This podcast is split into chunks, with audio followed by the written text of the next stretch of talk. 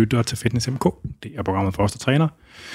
Øh, I dag der tager vi sådan en Q&A-session. Jeg vil gerne være helt ærlig og indrømme, at det er fordi, at jeg har haft nogle, øh, nogle af de sidste podcast-aftaler, de har været svære at få i land. Og så, øh, så er det jo faktisk sådan, at vi har sendt øh, 300 og øh, nogle 20 afsnit hver eneste uge, uden et Ja. eneste afbræk Ja. i, øh, fuck man, i over 6 år. Så øh, jeg tænker, det der med, at der skal være noget hver uge, det holder vi fast i.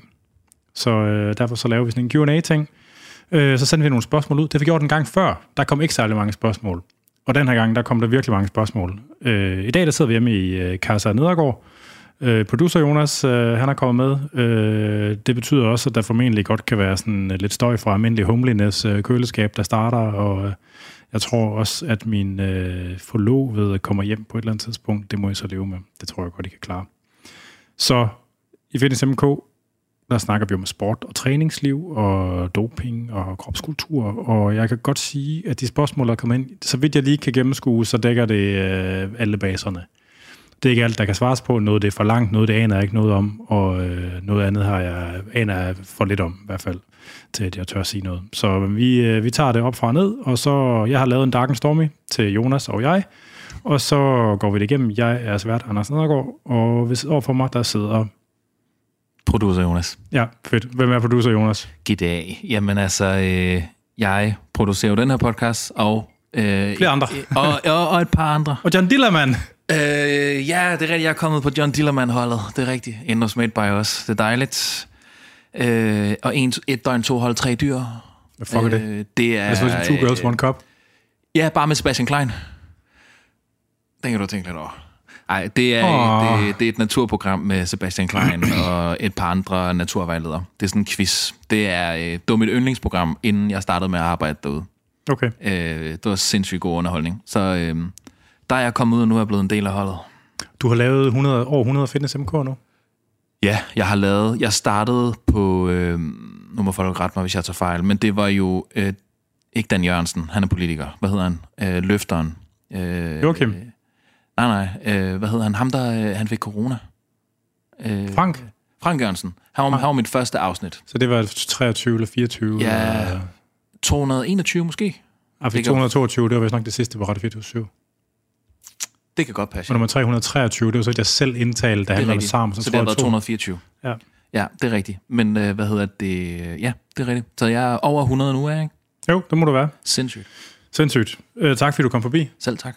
Øh, så skal vi sgu... Øh, jamen, lad os sætte dem i gang. Yes. Øh, skriv ind med spørgsmål eller kommentarer. Det har jeg sådan set allerede gjort, så jeg ved ikke rigtig, hvorfor jeg siger det. Hvis man skal have kontakt med podcasten, så er det på afn andersnedergaard.dk eller på Instagram eller Facebook-siden, der hedder FitnessMK.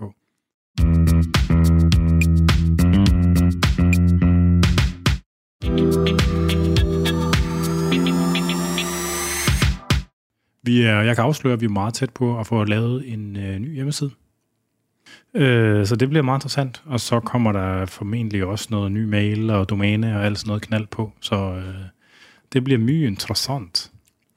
Øh, men det er indtil videre, så er det øh, mail, det er på min egen øh, Anders Nedergaard mail, og øh, som sagt, hvis det er på sociale medier, så er det øh, FitnessMK på Instagram og Facebook. Der er, en, øh, helt, øh, der er kommet, jeg ved sgu ikke, 40-50 spørgsmål i alt. Eller sådan noget. Jeg tror ikke, vi når det hele, men nu tager vi det bare sådan stille og roligt. Det kan også være, at nu, jeg hældte en del om i de her Darkness Storm, så det kan også være, at bliver lidt blasket undervejs. Men så, ja, øh, du, øh, har fået, øh, du har fået fuld råderet over listen. Yes, vi har skrevet en masse spørgsmål ud. Og jeg tænker, vi bare starter. Gør vi ikke? Jo. Yes, jamen altså, vi starter med Morten, som øh, spørger om han har et øh, tilfredsstillende niveau af testosteron, når det ligger på 11,8 nanomol. Og hvor det er specificeret, at det så er i bunden af normalområdet. Præcis. Øh, et godt spørgsmål, og det kan ikke svares fuldstændig entydigt.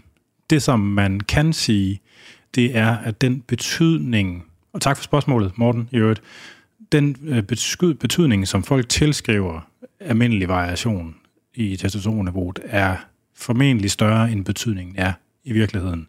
Mm. Så man har lavet sådan nogle studier, hvor man har kigget på, hvor stærk sammenhængen er mellem baseline testosteronniveau og muskelmasse i folk, der ikke træner.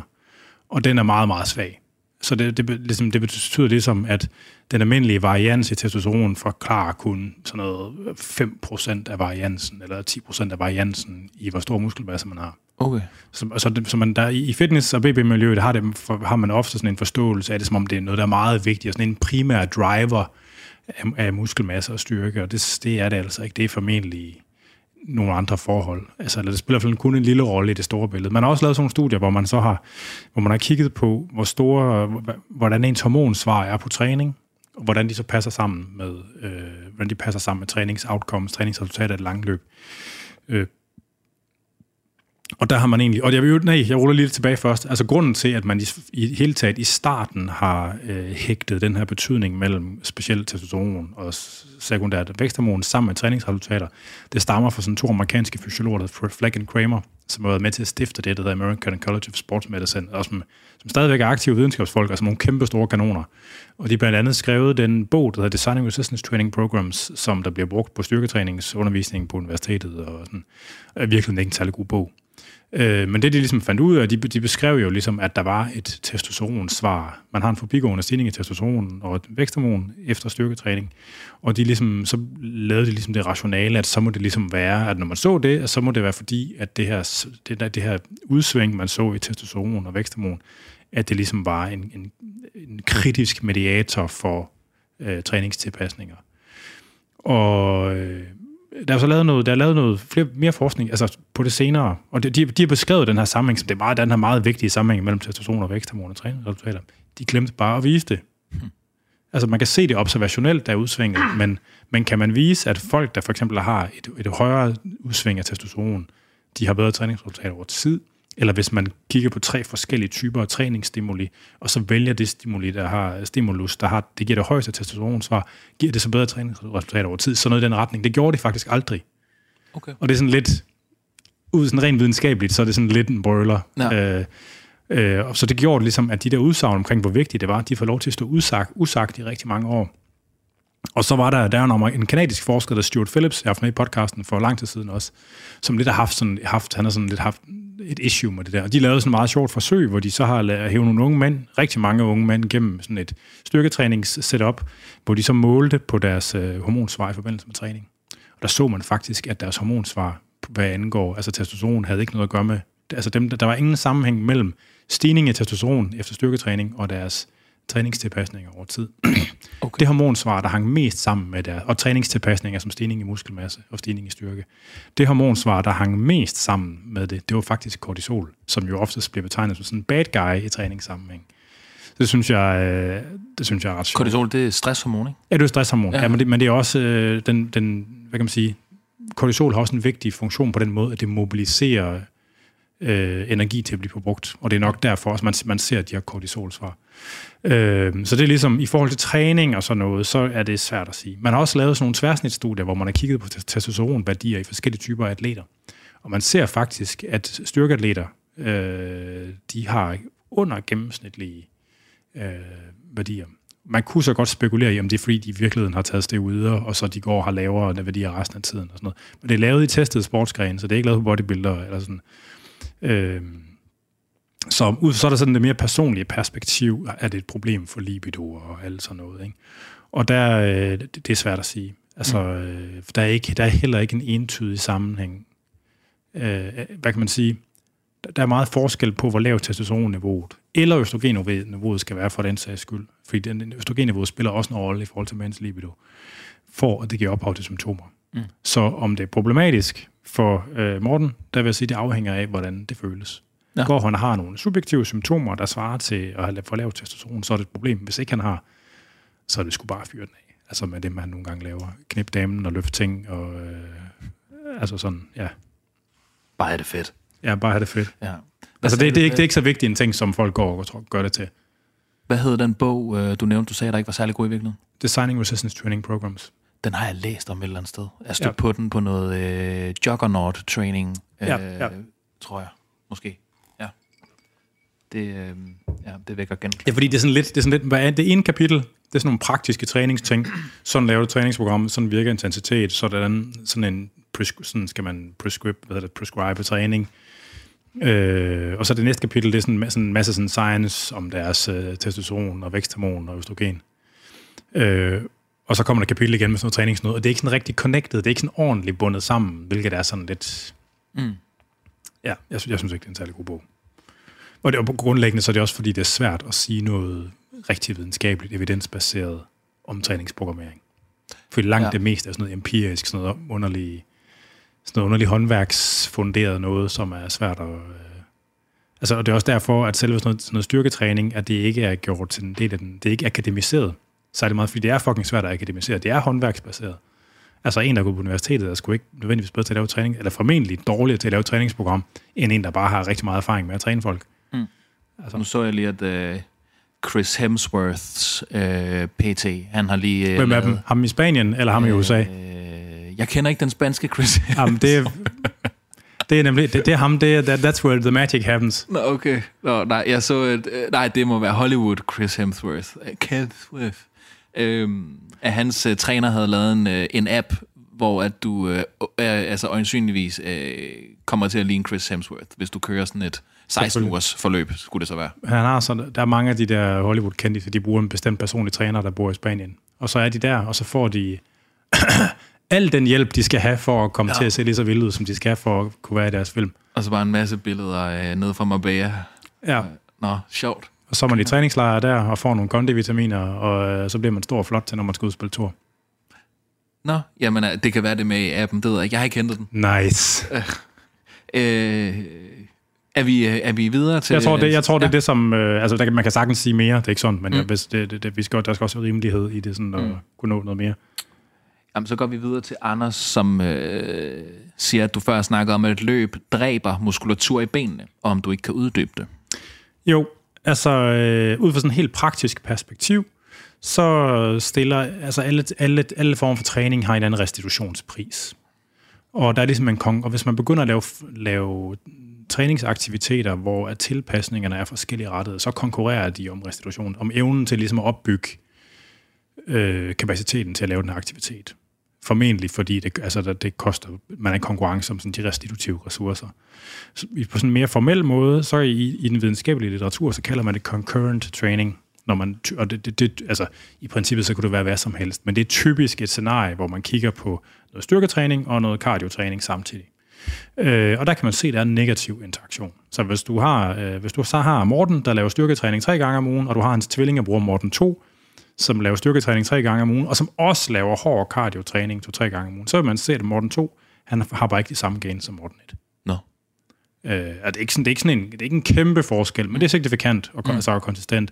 Og jeg tror specielt, hvis man skulle op sådan og kigge på, øh, altså kigge på altså en mere ekstrem fenotype, folk, der var kommet længere i deres sportslige udvikling, der tror jeg, det vil gøre en endnu større forskel. Og, og, og, nu, og nu sagde du gains, og nu ved jeg ikke, om du sagde det før, men er, det- er det styrke eller muskelstørrelse? Øh, Begge dele. Ja. Begge dele. Okay, sygt. Og det er sådan ret veldokumenteret, det er et fænomen. Og man, man kan formentlig holde den her interaktionseffekt, øh, man kan være så lav som muligt, men selvfølgelig at optimere sin restitution og spise nok protein og det der. Men selv hvis man optimerer det, så er der formentlig stadigvæk en interaktionseffekt. Mm. Man kan også minimere den ved at holde træningerne så adskilt i tid som muligt. Så i stedet for at lave styrketræning og cardio et samme træningspas, så skille det ad på en eller anden måde. Øh, så man gør det hver anden dag, eller morgen aften, eller hvad fanden det nu er. Øh, det er det. Og det ser også ud til, at der er forskel på, hvor, hvor stærk den interaktionseffekt er imellem forskellige typer af kredsløbstræning. Øh, løb ser ud til at være det værste, mens at roning og cykling er meget, er, der er interaktionseffekten væsentligt mindre. Det er jeg glad for at høre. Og jeg vil tro, at grunden til, at det er mindre, det er fordi, at øh, løb kræver en masse muskelrestitution, fordi man har den her ekscentriske belastning. Altså, hvor hver gang man rammer jorden, Mm. så har man den der ekscentrisk, øh, fordi musklen den forlænges under belastning, øh, og det kræver ligesom, at der bliver ombygget mere i musklerne, og det vil jeg tro, at det er grunden til, at løb ser ud til at koste mere, end styrketræning gør. Mm. Øh, Så det var den. Det var, det var altså den. Det var den. concurrent training, hvis man skal søge på det, og øh, ja. Så har vi Nikolaj Jeg vil gerne tilknytte noget i øvrigt. til, tilknyttet noget. Altså, det skal jo ikke være sådan, at folk de lader være med... Altså, det er formentlig sådan, at det er sundere at være i god kondition, Mm. end det er at have store arme. Ja. Altså, det kan godt være, at der er nogle andre, sådan, hvad kan man sige, reprodu, øh, hvad, hvad kan man sige, i, i øh, hvad hedder det, sådan formeringsøje med, kan der være nogle andre Ja, fordele i at præcis, ja. stadig store arm, og det skal man ikke kæmpe sig af. Der, Bag, kan, bag, der, der kan kondi sgu også være en fordel. der, altså, man kan fange dem. Ja, ja også det. Er det, er det, nå, ja, okay. Øh, men, men altså, man, man skal... Selvfølgelig skal folk skal gøre, hvad fanden de har lyst til, men, men det er også... Der sker jo... Altså, man kan, man kan få relativt stærke kondi-effekter af relativt lidt træning, hvis man gør det højintenst. Mm. Altså, og jeg vil gætte på, og det er ikke sådan dokumenteret vildt godt, hvis man sådan deler cardio-træning op i tre kategorier, hvor vi har sådan noget højintens intervaltræning, og så har man sådan det, vil- jeg vil kalde tempotræning, altså hvor man gør det så hårdt, som man kan i sådan en periode på, altså så hårdt, som man kan uden pauser i 10, 15, 20, 25 minutter. Øh, sådan tempotræning, og så den langsomme, altså det man kalder LIS, Low Intensity Steady State, hvor man sådan gør det måske på 60% af sin maksimale lilleoptagelse, men i en time ad gangen. Der vil jeg bestemt tro, at det er den højintensive intervaltræning, der koster mindst. Mm.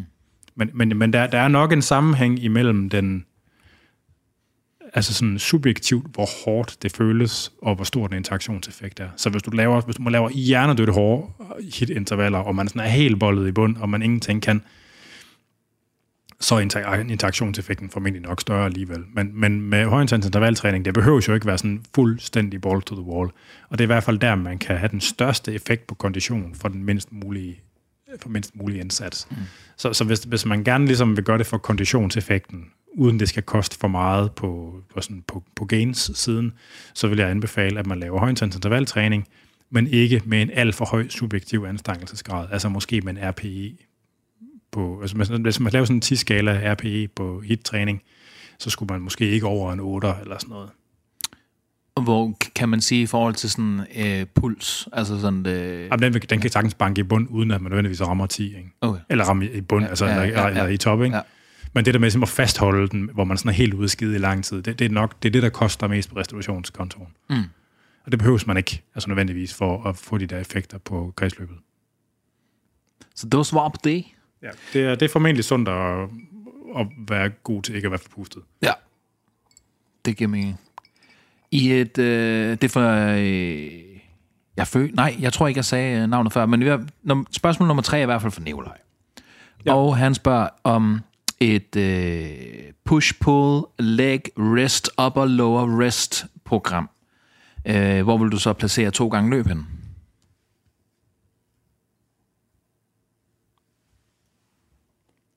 Badum, badum.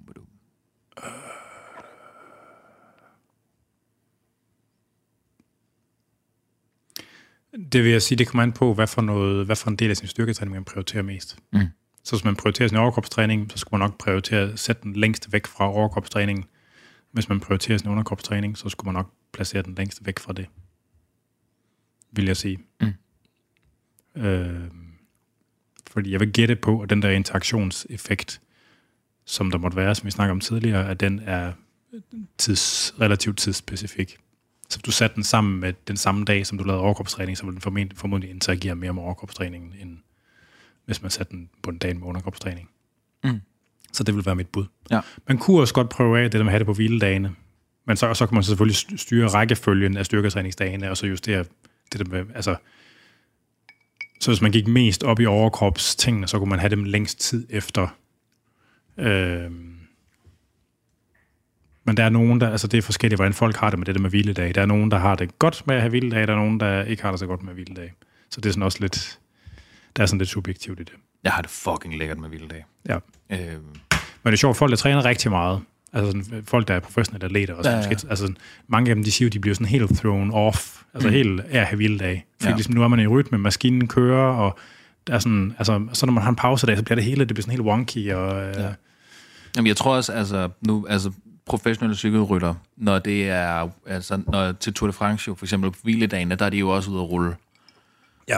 Øhm, hvad der for dem er en kort distance, ikke? på Øh, 60-80 kilometer, eller øh, jeg mener, jeg hørte en anekdote om, at de ruller omkring de der 120-150 km på en, på en off-day, ikke? man skal gøre det lidt langsomt. Ja, det tror jeg nok. Men, øh, jeg, er ikke- altså, jeg er ikke sikker, men, men det, øh, det er, hvad jeg har hørt. Fordi det er jo næsten en fuld længde. Ja, præcis. Men jeg tænker, øh, altså jeg tror, de, jeg tror godt, de kan øh, tilbagelægge sådan 100 km relativt casual. Ja, ja. Øh, Om 30 km i timen for dem, det er jo, Ja, det er cruise control. Det er cruise control, ja. Øh, men der er også, altså, men jeg, det er jo en sport, hvor jeg er overrasket over, at der er så mange ting, der er, øh, der er øh, kommet på grund af anekdoter om, at det har virket. Øh, jeg ved ikke, hvor, mange, hvor meget øh, forskning, der bliver lavet inden for cykelsport. Altså, der bliver sikkert Nej. lavet en del. Og det er også Men- interessant, hvor stor en interaktion der er med dopingbrug. Øh, ja, det er det faktisk. Men, øh, og så er det jo en, en af de sportsgrene, hvor jeg tror, at der er den mest psykopatiske træningskultur. Altså med det nærmeste er jo mere, jo bedre hele tiden, ikke? Og jo ja. Længere, jo bedre. Jo Men det passer formentlig også. Ja, altså med cykling. Ja, det Ja. ja. gør det nok. Ja. Fordi igen, fordi at cykling er specielt, fordi det, det stiller sig få krav til ledbånd mm. og lede og sådan noget. Det er bare en koncentrisk fase i nogle ben og et lår der, og, og et hjerte, der bare skal køre. Ikke? Ja. Så og det, og det stiller i virkeligheden, altså det, i forhold til intensiteten af arbejdet, så er det det, der ligesom stiller mindst krav til restitution. Så man kan bare tåle at træne sindssygt meget cykling i forhold til, hvor meget løb for eksempel man kan tåle. Ikke? ja. Det lyder bare på sådan nogle øh, rytterinterviews. Nogle gange lyder det som om, det er altså, nærmest er sådan noget hver dag fra 8 til 4-agtigt, ikke? Altså, Ja, men det er der også mange triatleter, der gør jo. Altså, og, øh, det vil jeg ikke, øh, det vil jeg ikke kunne. og så du har et arbejde, og Ja. skal se nogle tv-serier en gang imellem. Og sådan. ja. Nå, jamen, hvad hedder det? Øh, skal vi gå videre til, Ja, ja, ja, til afgjort. Will, Spit? Nice. Øh, om du kan gennemgå en arbejdskravsanalyse i forhold til judo og øh, brydning, eller hvad står der? Øh, er det Bulgarian Jiu-Jitsu? Betyder det det? BJJ? nej, nej, nej. nej, ja, nej, det er fordi, jeg tænker på Bulgarian Split Squats. Brazilian, det er noget Brazilian. Jiu-Jitsu. Øh, nej, det kan vi ikke. Det kommer det vil tage, vil tage alt for lang tid. Okay. Alt Klart. for lang tid. Men øh, altså, øh, de har nogle interessante arbejdskrav, altså Mm. bestemt, og øh, meget multifacetteret. Det er der ikke nogen tvivl om, men det vil tage lang tid. Det er, Både, måske både et, i øh, forberedelse og i at gennemgå. Altså, det er måske et afsnit for sig selv nærmest. ja, ja, Ja. beklager. Ja, nej, men det, øh, vi går videre til Saxo. Øh, vægtløftning, skråstreg, styrketræning for børn. Om hvordan det ikke er farligt. Hvorfor, er- hvorfor, hvorfor skulle det... Altså, de fleste folk har det fuldstændig fint med at sende deres børn afsted til fodbold. Hvorfor skulle det, altså, hvorfor skulle det være værre end det? Mm. Altså, der, der kan jeg så sige, at nu har jeg set den sportsepidemiologiske litteratur, og det, og det er det ikke. Øh, det er ikke værre end fodbold. Tværtimod, det er faktisk sikrere. Fedt. Og øh, ja, så, så det er, altså man kan sige, det, det er noget, man har undersøgt, om det er farligt for børn, og det er det ikke. Mm. Og når man kigger på den typer af skader, der opstår, fordi der opstår jo også skader i børneidræt, altså det er, mere, det, det er, ikke, det er ikke overbelastningsskader eller slidskader. Man ser faktisk heller ikke en overrepræsentation af slidskader senere i livet for dem, der starter meget tidligt. Det man ser, den slags skader, man ser i forbindelse med styrketræning, det er sådan noget børneidioti, når børn begynder at lege og gøre dumme ting, mens der er vægte i nærheden. Så Mm. du ved, taber ting på fødderne, eller Ja. løber hovedet ind i en stang, eller sådan noget. Øh, hvor det jo i fodbold, og sådan noget, der er det jo kontaktskader, der er noget, de knaller hovedet ind i hinanden, eller sådan noget, ikke? Øh, så det er simpelthen ikke farligt. Altså, det, det er det ikke. Øh, jeg tror, min største bekymring i forhold til styrketræning mere overordnet, det vil i virkeligheden være, hvis børn bliver for tidligt udsat for fitnesskultur. Fordi det kræver simpelthen noget, at man er i stand til at reflektere Ja. noget bedre, for at man kan forstå fitnesskultur. Hvor at hvis man går til vægtløftning eller styrkeløft, så er det en sport, og det har slet ikke, øh, altså det har slet ikke de samme øh, sådan risiko, risici for, at man udvikler et, for et forstyrret kropsbillede. Altså. Mm. Så, så det, jeg, jeg kan bare tørt konstatere, at det er sikkert at lave styrketræning. Det er sikkert at lave olympisk vægtløftning. Men jeg har, jeg har godt hørt myten om, at det ikke er så godt. Ja, men der er jo en, den her fast, der er jo sådan en myte, der hænger ved, om at øh, det, man kan skade vækstzonerne i knoglerne. Præcis. Og det passer simpelthen ikke. Nej. Det, det er simpelthen trukket ud af røven. Ja. Det, det, Det- det passer ikke. Det var, det, var, det var den, jeg fik, da vi ville starte ned i, øh, i øh, Fit for Fun i 6. og 7. Ja. klasse. Ikke? Men det, det er formentlig sikrere at gå til vægtløftning, end det er at spille fodbold. Ja. Det er noteret og givet videre. Så har vi et spørgsmål fra Frogert, tror jeg det udtales. Eller Froghurt, det er også lige meget. Hvor vigtig er range of motion for muskelvækst? Er en længere bevægebane altid bedre? Ja, det er et godt spørgsmål. Yes. Det, øh, jeg vil sige sådan, som hovedregel, på samme måde som at større udmattelsesgrad er bedre for muskelvækst end mindre udmattelsesgrad, øh, tungere er bedre end knap så tung, og øh, sådan noget, så er større, så, så sammenligner på den måde en til en, så er større, så er større bevægeudslag bedre. Og det har man sådan testet i flere forskellige scenarier. Der er faktisk også nogle videnskabelige studier, der kommer til, hvor man, har, hvor man har fundet en fordel ved en forkortet range of motion. Og øh, det er jo... Ja, det er interessant, hvorfor det er sådan. Så det vil sige, de der... Øh, nogle gange har jeg set det. det er, jeg har faktisk ironisk nok kun set det i sådan noget Fitness World. Øh, og så på YouTube. Men når, når, når der så er en eller anden, så går han død i, øh, lad os sige, øh, ikke bænkpres, øh, men jo, bænkpres med håndvægte. Og så går han død i den, og så de sidste tre reps, dem laver han sådan noget, så laver han sådan noget partial reps shit. Ja. Men så er det jo en teknik, man bruger for at få noget ekstra udmattelse ud. Ikke? Mm. Øh, det er også en teknik, man bruger for at kunne lave større spænding. Mm. Altså, at man, hvis man øh, laver bænkpres, men hvor man øh, klipper de nederste 5 cm af, så kan man håndtere nogle flere kilo.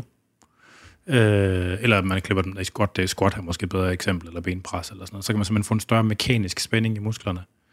Øh, og ligesom, altså, på sådan et meget fundamentalt niveau, så handler det om at få en grad af mekanisk spænding og en grad af udmattelse, og måske en grad af muskelskade. Øh, og der kan man sige, der findes forskellige værktøjer til at få de her forskellige ting ind. Og et begrænset bevægelseslag, det kan bruges med et værktøj til at få en større mekanisk spænding gennem muskulaturen.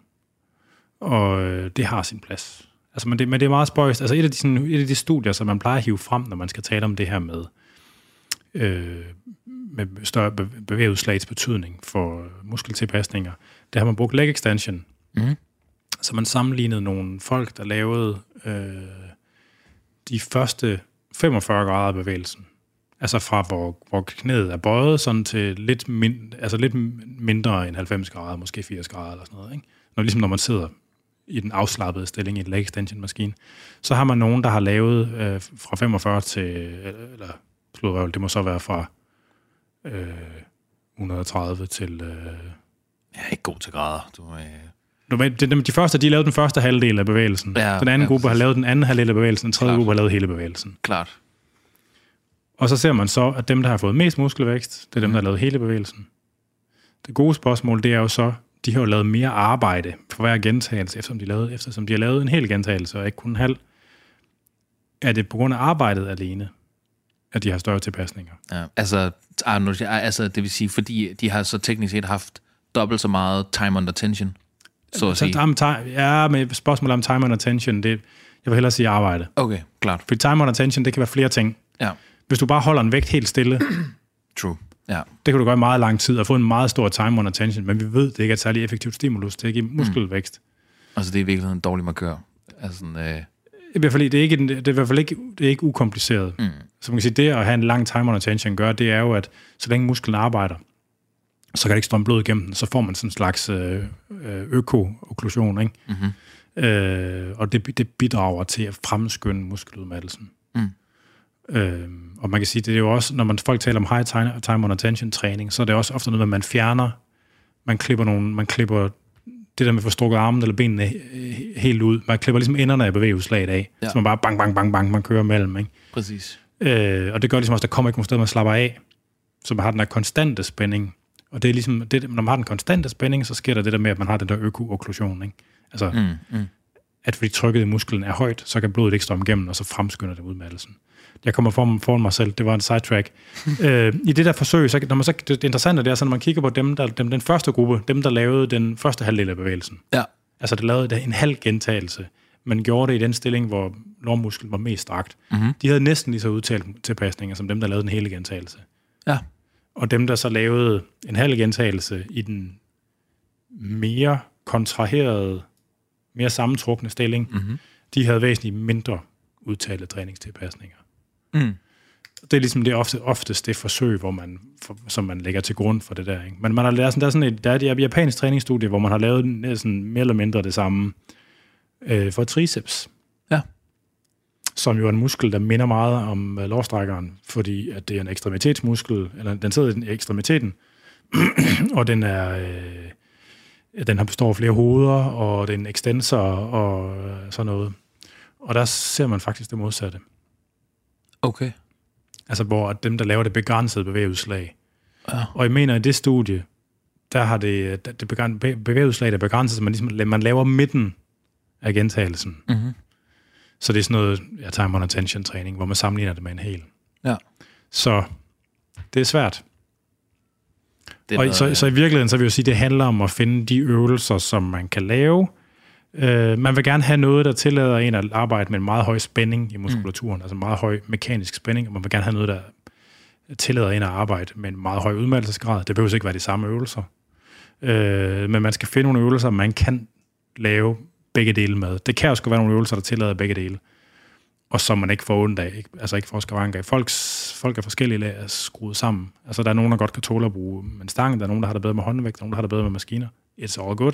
Mm. Hvis du gerne vil være stærk i en øvelse, hvis det er det, der er det vigtige, at flytte meget i en bestemt øvelse, så skal man træne den øvelse rigtig meget. Så skal det meste af den træning, man laver, være i den øvelse. Hvis man gerne vil have store muskler, who the fuck cares? Altså, Mm. Om det er kabler, maskiner, stænger, håndvægt, sådan det. Og, altså, om du har helt fuldt eller halvt bevæget udslag. Altså, man skal lave noget, der sørger for, at man kan lave høj spænding, og noget, der, noget, der kan sørge for, at man kan lave en høj udmattelsesgrad. Det er det. Så skal der bare smadres nogle muskelfiber. Ja. Ja. Øh, skal vi gå ud og så Silas' spørgsmål? Ja. Øh, han spørger, hvordan man finder gode øh, personlige trænere. Jesus fucking Christ. Det Det, spørgsmål. det kan man på, hvad formålet er. Ja. Altså, det er jo... Øh, altså, vi er jo i gang med det her arbejde med PT Danmark med at lave sådan en brancheforening. Og vi, vi har jo sådan en registreringsordning, der hedder registreret personlig træner. Den siger jo... Altså, vi kunne, jeg kunne godt tænke mig personligt, at det kunne lade sig gøre at putte sådan et kvalitetsmarkat på. Ja. Og sige, det her det er en god træner. Det kan ikke lade sig gøre. Mm. Man, kan godt, man kan godt lave... Altså noget af det, som der er det, i PC Danmark, der har vi lavet sådan en etisk charter, som handler om, at, ligesom at man er sikker på, at det er en træning, det er en træner, der opererer efter en bestemt sådan etisk kodex, som man prøver på at være et anstændig menneske. Ikke? Det er bare desværre ikke det samme, som at garantere, at det er en, der er rigtig god til at gøre en bedre til fodbold, eller øh, rigtig god til at forberede en til at stille op til en bodybuilding-konkurrence, eller hvad fanden det er. Øh, så det er svært. Øh, jeg, og jeg kan ikke komme med sådan noget vildt tydeligt, øh, et vildt godt altså, svar. Noget, der er super vigtigt i sådan en træner-klient-interaktion, det er også, at man Altså sådan, når man, over i det kliniske univers hos fysioterapeuter og læger og sådan noget, der taler man meget om det, der kaldes en terapeutisk alliance. Så man ved, at, at resultatet af et behandlingsforløb er super afhængigt af, hvor god en oplevelse patienten helt subjektivt har af forbindelse til behandleren. Jeg er ret sikker på, at noget lignende det gør sig gældende i en træningssammenhæng. Øh, så man skal i hvert fald være sikker på, at det er en, man kan få den her fornemmelse af connection med. Øh, det er den ene ting. Så skal man måske kigge mere på trænerens klienter, end på træneren selv. Øh, og snakke med nogle af dem. Øh, det vil jeg sige. Og så er der måske noget med erfaring, hvor lang tid man har været i gamet. Mm. Øh, fordi at forhåbentlig så har man lært noget i den tid, man har været i gang. Det er ikke alle sammen, der lærer noget. Det er det ikke. Men, men det er nok, øh, det tror jeg, det er det bedste råd, sådan jeg kan give. Det er, fordi det er fucking svært. Altså, heldigvis, så hvad kan man sige, personligt trænermarkedet er blevet modnet meget, og folk, de har langt om længe, vi har fattet, altså eller personlige træner, vi har fattet, at det dur ikke, at man prøver på at lave noget for alle. Det er meget lettere at have en personlig trænerforretning, hvis man rent faktisk finder en bestemt kundegruppe at arbejde med. Og det gør ligesom også, at når man har gjort det noget tid, så bliver man også bedre til at forstå, hvad for nogle udfordringer den her kundegruppe har. Og øh, så det, så det er også en ting, altså erfaring, vi lader man tage med. Så snak med nogle af dem. Find en, der har, der eventuelt en, der targeterer det øh, segment, du selv tilhører. Øh, snak med øh, træneren. Snak for at finde ud af, om ligesom, er der noget connection her. Og, øh, og snak med vedkommendes klienter. Og så er det altid bedre at finde en, der godt har, kan finde ud af at sige, det ved jeg ikke. Det er meget bedre at finde en, der har nosser til at sige, det der, det ved jeg sgu ikke, end en, der ligesom insisterer på, at de ved noget om alt. Fordi dem, der insisterer på, at de ved noget om alt, ikke, dem skal man gå langt fucking udenom, fordi det er dem, der har svært ved at lære nye ting. Mm. Jeg, kan, jeg, jeg vil ikke nævne nogle stykker, men de findes. Men du kunne godt. Jeg kunne sagt mig godt. Øh, ja, så hele, den der, hele det der med at skabelonisere, det, det er et red flag. Ja, jeg, jeg tror ikke, der er så mange personlige trænere, der, skal, der laver skab. Altså, det, det er lidt mere sådan en online coaching fænomen, fordi... Er det det? Er det, er det? Okay. Ja. Altså, nej, det findes nok også i personlige Ja. træningsuniverset, men det, men det er, i hvert fald- det er, bare, det er blevet meget tydeligt øh, herunder online coaching misæren, fordi Ja. hvis man skal have rigtig mange klienter, så bliver det mere standardiseret. Altså. Ja. Og, og, og igen, afhængig af ens udgangspunkt, så kan et skabelonprogram sagtens være fint. Ja. Spørgsmålet er, altså, der er selvfølgelig noget med at tage hensyn til skavanker og hjerte, hjerte, hjerte, ikke? Men, men et skabelonprogram kan sagtens være fint. Er der nogen i forhold til Øh, jeg mener at have set, at der er, sådan, der er jo forskellige, øh, der er jo forskellige steder, du kan øh, købe din, øh, din personlige træneruddannelse. Ja, Der er nogle forskellige akademier og skoler og sådan noget, ikke? ja. Er der, og jeg ved godt, man kan ikke sige, at alle dem, der kommer fra den her skole, de kan deres lort. Men er der generelt en eller anden tommelfingerregler om, at man kan sige sådan, ah, okay, han, hun har gået på, på den her skole, så de har i hvert fald deres grundviden i orden på det Altså, her det, punkt. altså der er jo, øh, jeg har jo grundlæggende nogle kæmpe issues med personlige træneruddannelser i Danmark. Mm. Fordi at det er sådan blevet kulturen, det er blevet normen, at en personlig træneruddannelse, det er noget, der varer sådan cirka 200 timer i alt, og man betaler 20.000 for. Og der findes bare no fucking way, at man kan få de kompetencer, som man skal for at være en personlig træner på 200 timer. Det, det kan simpelthen ikke lade sig gøre. Vil psykolog i virkeligheden være en ret god øh, personlig træneruddannelse, hvis man så også er rigtig god til programlægning bagefter? Nej, fordi det er også, det det, der, der er både noget håndværksmæssigt, der er noget merkantil, der er noget ernæringslærer, der er sådan noget, altså der er noget, synes, noget adfærdspsykologiknald, altså, øh, men så er der også bare sådan noget humaning. Mm. Ligesom at evne at møde mennesker, uden at have et eller andet skrøbeligt ego, der skal, pusse, der skal passes på, og kunne rumme, at folk har det svært. Mm. Altså, jeg tror, de fleste personlige trænere, der har arbejdet nogle år, de har oplevet at have klienter, der begynder at tude. Mm. Kan, kan du være i det? Altså, har du det okay med det? Og øh, altså sådan, alt det der, det er... Øh, så det, det, så det er meget forskelligt. Men hvad angår træningshåndværk, fordi man kan sige, alt det der humaning og sådan noget, det, det, kan man, det kan man ikke rigtig lære på nogen uddannelse. Men hvad angår træningshåndværk, så vil jeg sige Sportshøjskolen i Aalborg. Sportshøjskolen i Aalborg, Sportshøjskolen i Aalborg, Sportshøjskolen i Aalborg. De har det, øh, det altså det, det er det bedste, man kan få. Hvis man skal sådan, tænke sådan lidt bredere idrætsuddannelse og mere pædagogik, så Paul Petersens idrætsuddannelse er også rigtig god, faktisk. Det er jo en SU-berettiget Okay. uddannelse, der ligger inde på DGI, Ja. øh, den i DGI-byen, som var et års tid, eller sådan noget. Øh, og det er jo også noget andet end de der 200 timers øh, kurser. Ja, ja. Altså fordi grundlæggende, jeg ved, at, at Work har haft et rigtig dårligt ry. Jeg har hørt, at de har fået la- lappet sammen på det meste af det, men udover det, så tror jeg ikke, der er vildt stor forskel på de der forskellige personlige træneruddannelser. Også igen fordi, at hele den, altså, jeg har undervist på flere af dem selv også, og øh, hele den her præmis om, at uddannelsen skal tage 200 timer, det fungerer kun, når folk kommer med en ret stor forhåndsviden. Ja, ja selvfølgelig. Når folk kommer helt grønne, og de kommer også på de person, personlige træneruddannelser, nu skal jeg være personlig træner, eller der er også nogen, der altså sådan, det bliver noget lort. Ja. Man kan simpelthen ikke lære det, der skal til. Det kan ikke nås på 200 timer. Ikke? Så hvis hele systemet det ligesom hviler på, at man kommer med hele håndværk, mere eller mindre hele håndværksdelen, og en okay del af teorien på forhånd, ikke?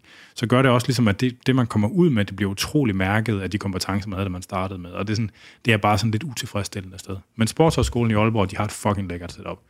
Altså hvis jeg var øh, 20 år gammel og vidste, at jeg skulle arbejde med personlig træning, så ville jeg stensikkert tage derop. Hvad hvis du var 29 år og overvejede at skifte uddannelse? Ha! Øh, Tænk et eksempel af en erfaring. Ja, jamen det er stadigvæk, altså det, det, det, det, det er... øh, Nu er mit liv blevet sådan, så det, jeg ved ikke, om jeg nogensinde kommer på højskole, men det kunne jeg godt tænke mig at have både, da jeg var ung. Ja. Jeg er stadigvæk Same. ung. Yngre. Ja, ja, præcis. Nu er jeg pseudo-ung. Øh, man kan jo altid måle ungdom. Altså, det, var, det er jo et relativt begreb, ikke? Så du skal bare måle med nogen, der er altså øh, øh, 50 eller 60. Eller. Men, men det, det bøvlede, det er, at i mit arbejdsliv, der interagerer jeg jo åbenbart hele tiden med folk, der er omkring 30. Mm. Altså det der kontor, jeg sidder på, den næste ældste er 32 eller sådan noget. Der kan man godt bare føle sig virkelig som onkel Nestor. Altså Jesus sidder bare på sin pibe og på at pege og sige kloge ting. Ja. Men øh, nå, sådan er det. Fuck det. Øh, Nå, vi går videre til øh, Magic McKenzie. Øh, Øh, det er på næste... Ja, det er selvfølgelig kun mig, der kan tælle sider. Øh, Ja. Hvad hedder det? øh, Han efterspørger en, en bestemt øh, podcast-episode om LGBT+, Ja. altså transkønnet og sport og sådan noget. Ja, vi har lavet to tidligere. Mm. Med den ene med Werner Møller, og den anden med, hvad fanden hedder hun? Det kan jeg ikke huske. Det var et godt afsnit. Øh, Øh, vi har lavet to tidligere, men ja, det trænger til en opdatering. Også fordi, at der er kommet sådan en rapport for sådan en institution, der hedder Equality in Sport, som øh, grundlæggende øh, stiller sig kritisk over for transkvinders deltagelse i cis-kvinders øh, liga, i hvert fald i, altså i de, i de, sportsgrene, hvor det formodes, at deres biologiske fordel gør en forskel. Øh, så det lægger ind til højre benet. mm. Så ja, det skal vi nok øh, få gjort. Det er jo en af de ting, Jeg hvor tror, man... Hvor, vi mangler lige Japsted deroppe, gør vi ikke? Fra den forrige. Øhm, jamen, det ved jeg ikke. Øh, Der er ikke umiddelbart... Jo, for satan, vi mangler sgu da... Øh, jo, for helvede. Dr. Japsted. Ja, jo, jo, jo. Det beklager jeg. Nå. Jamen, det skal du øh, Hvad hedder det? øhm, Jo, jo, for helvede. Øh, faste og hypotrofi. Ej, hvor er jeg glad for, at du tog den noget at komme med. Altså, øh, grunden til det, det er, at der er jo kørt det her, øh, der er jo kørt sådan noget tv om biohacking. Mm-hmm. Og øh, de har Nikolaj Damgaard med, som er sådan en biohacker-coach. Mm-hmm. Han er en flink fyr. Han er sådan en, han har, øh, han har vist nok solgt tøj, og så er han blevet syg med stress, og så har han ligesom, du ved, set lyset og fundet det, der skulle til for at kurere ham selv. Og nu øh, lever han af ligesom at vejlede folk omkring, hvordan de kan blive øh, top-performende versioner af sig selv. Og der er en masse ting i det, som jeg er enormt skeptisk overfor. Men han på et tidspunkt, der tog jeg fat i ham, fordi så har han øh, postet sådan noget på Facebook om, at øh, faste, det var vildt godt for, for, sådan, for muskelvækst og stærkere knogler og sådan noget. Og så var jeg sådan, øh, det der, det passer fucking bare ikke. Nu må du simpelthen stikke biben ind. Øh, fordi at det, altså for det første, der er aldrig nogen, der har vist det. Det er ligesom den ene ting. Udover det, så er det fuldstændig i konflikt med den måde, som vi forstår tilpasninger i muskelmasse og styrke og knogletæthed på. Det kan godt være, når man faster, at man har en øget produktion af væksthormon, men det er fordi, at væksthormons primære funktion i mennesker, det er at virke fedtmobiliserende. Så det, det, det, får hud, det får vores fedtdepoter til at afgive fedt til at blive brændt af andre steder. Det er en af de primære funktioner af væksthormon i voksne mennesker. Det er ikke det samme som, at man har, når man har mere væksthormon, at man begynder at lave større muskler eller tættere knogler. Og sådan noget. Det er det fucking ikke. Spørgsmålet er, hvor meget faste så går ud over muskelvækst. Og der er jo de her intermittent fasting-koncepter, ligesom lean gains, som den svenske træner Martin Bergkan har opfundet, som er sådan noget 16-8 periodisk faste, hvor man faster 16 timer, spiser i 8, og så bryder man sin faste om eftermiddagen med træning. Øh, Det er, så- jeg har, har personlige erfaringer med det, men ikke ud fra sådan et eller andet dogmatisk ting, mere bare fordi det passede fucking godt ind i min døgnrytme. ja, ja men Øh. det to. Jo, hvis, man hører, hvis, det, hvis det skræsler lidt nu, så er det, så er det min øh, forlovede, der kommer hjem. Øh, så spørgsmålet er, hvor godt det kan hænge sammen. Og, min, og det, der er vidderligt ikke lavet særlig meget science på det. Der er lavet et forsøg, der sådan er lavet lidt, hvor man har gjort det sådan på sådan lidt dum måde, hvor det ikke virker særlig godt. Mm. Og så har man lavet et forsøg på en anden måde, hvor man har lavet det lidt mere sådan i tråd med den måde, man skulle gøre jævnt for det der intermittent fasting, hvor det så ud til at virke godt.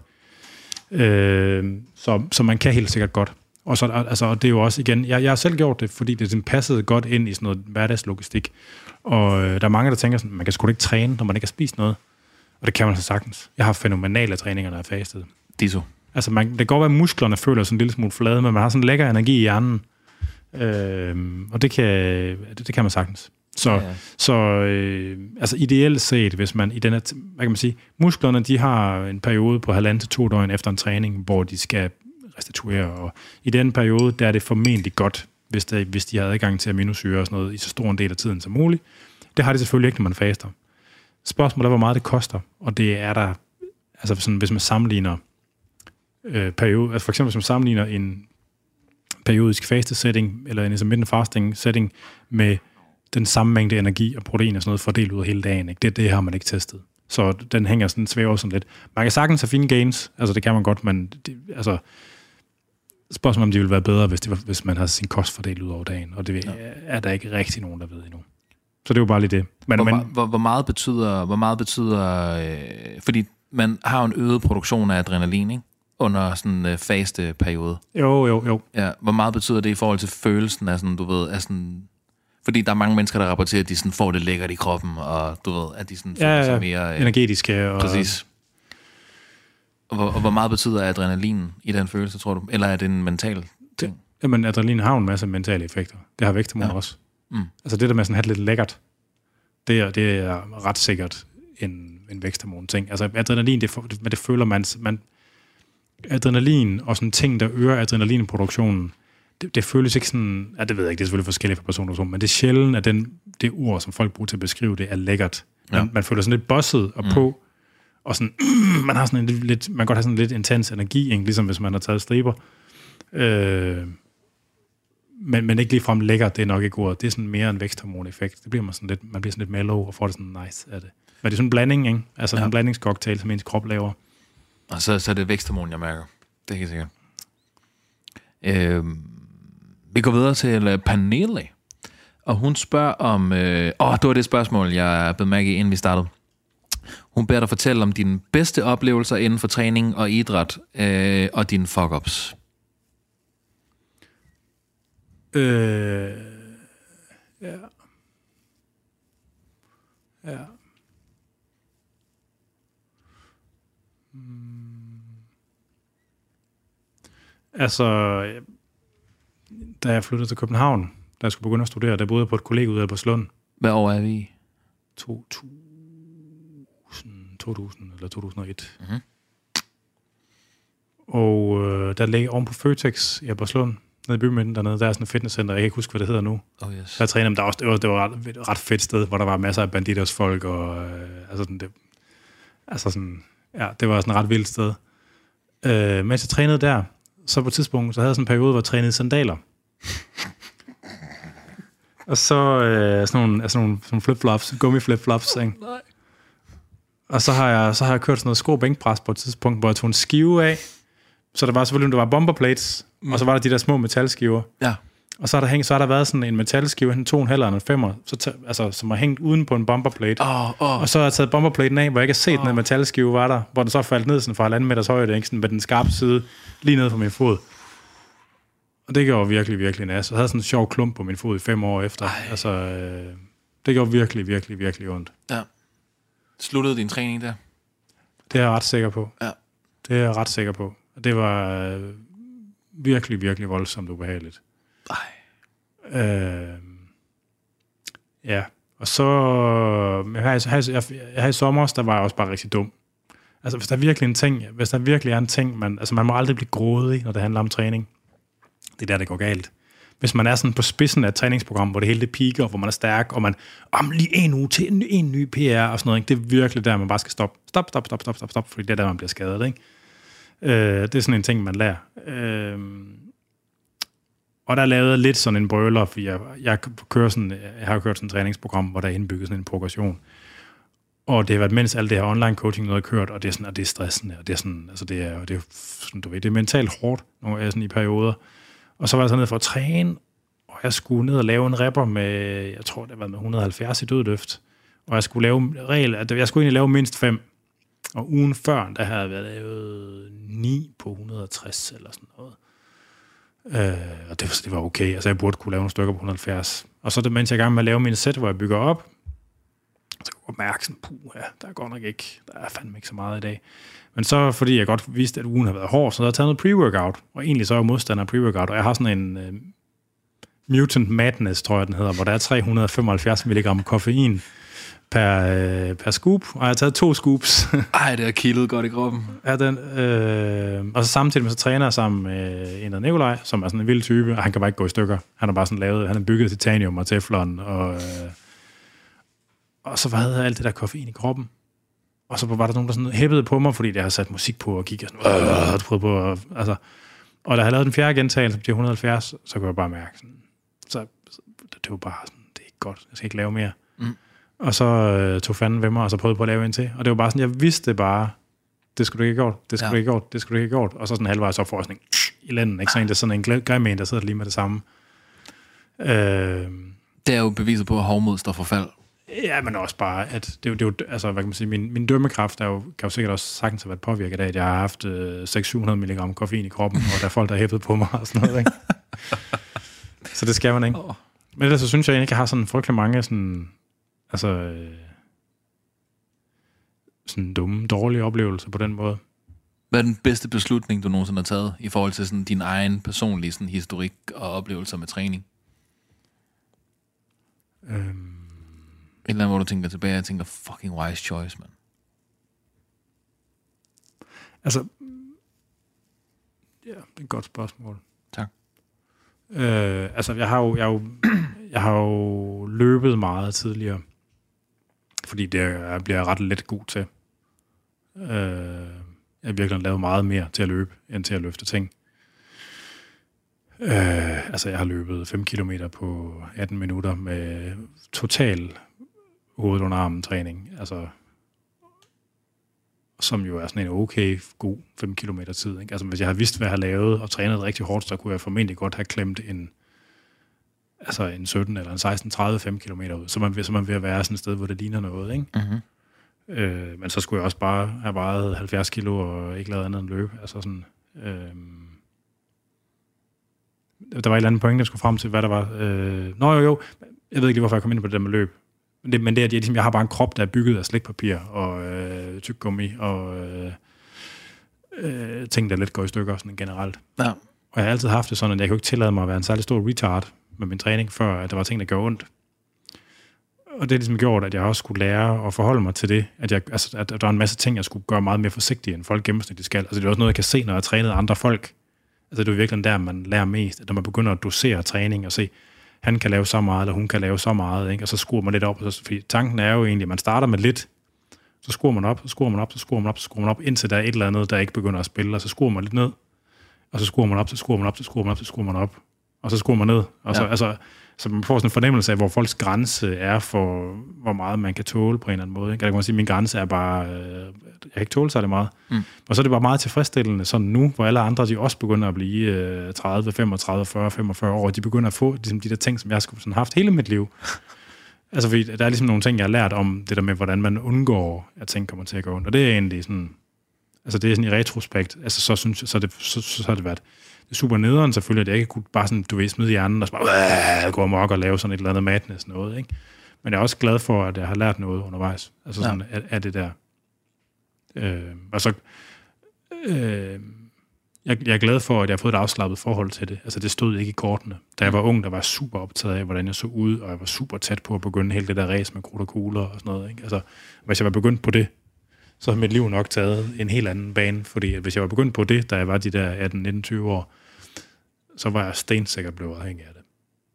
Altså, så havde det været meget, meget, meget svært at stoppe igen. Og så havde mit liv været et helt, helt andet, og sted, hvor, som jeg har meget svært ved at forestille mig, skulle være bedre. Havde du så stadig øh, boet i Vestjylland og været over Hammer, eller var du råd til øh, København? Så er Stadig. jeg muligt være, være så ude pusher i Aarhus, eller sådan et eller andet. Øh, jamen, det, var, det var svar til, øh, hvad hedder det, til Pernille. Øhm, så har vi et spørgsmål her, øh, hvor vi kan forvente, om øh, Simon snart er i studiet, altså øh, storskytten, ja, om han er i studiet anytime soon. øh, han kommer i hvert fald igen. Jeg ved ikke lige, om det sådan er snart, men mm. øh, han kommer i hvert fald igen, det er jeg ret sikker på. Fedt, mand. Så rejser vi videre. Ja. Øh, Nikolaj, som spørger, 32-årig mand, hvordan bør jeg træne? Fokus er sundhed og longevity. Fire pas om ugen. Der er jo ret fri rammer, hvis du spørger mig. Ja. Til, øh, så skal du til at definere sundhed. Ja, fordi altså nu, jeg, jeg har jo sådan en, det er sikkert super pøllet at høre på, fordi folk de vil gerne høre om sådan noget, der er fysiologisk optimalt, ikke?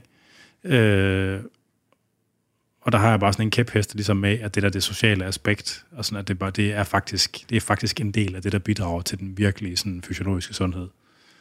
Øh, så i virkeligheden, altså jo, sådan formelt set, så skulle man lave en eller anden form for styrketræning, og en eller anden form for kredsløbstræning. Øh, så sådan det, det fysiologisk optimale er nok at lave en form for styrketræning to gange om ugen, og noget kredsløbstræning to gange om ugen, hvor nok den ene gang skal være noget højintens intervaltræning, og den anden gang skal enten være noget tempotræning, eller noget lavintens steady state træning.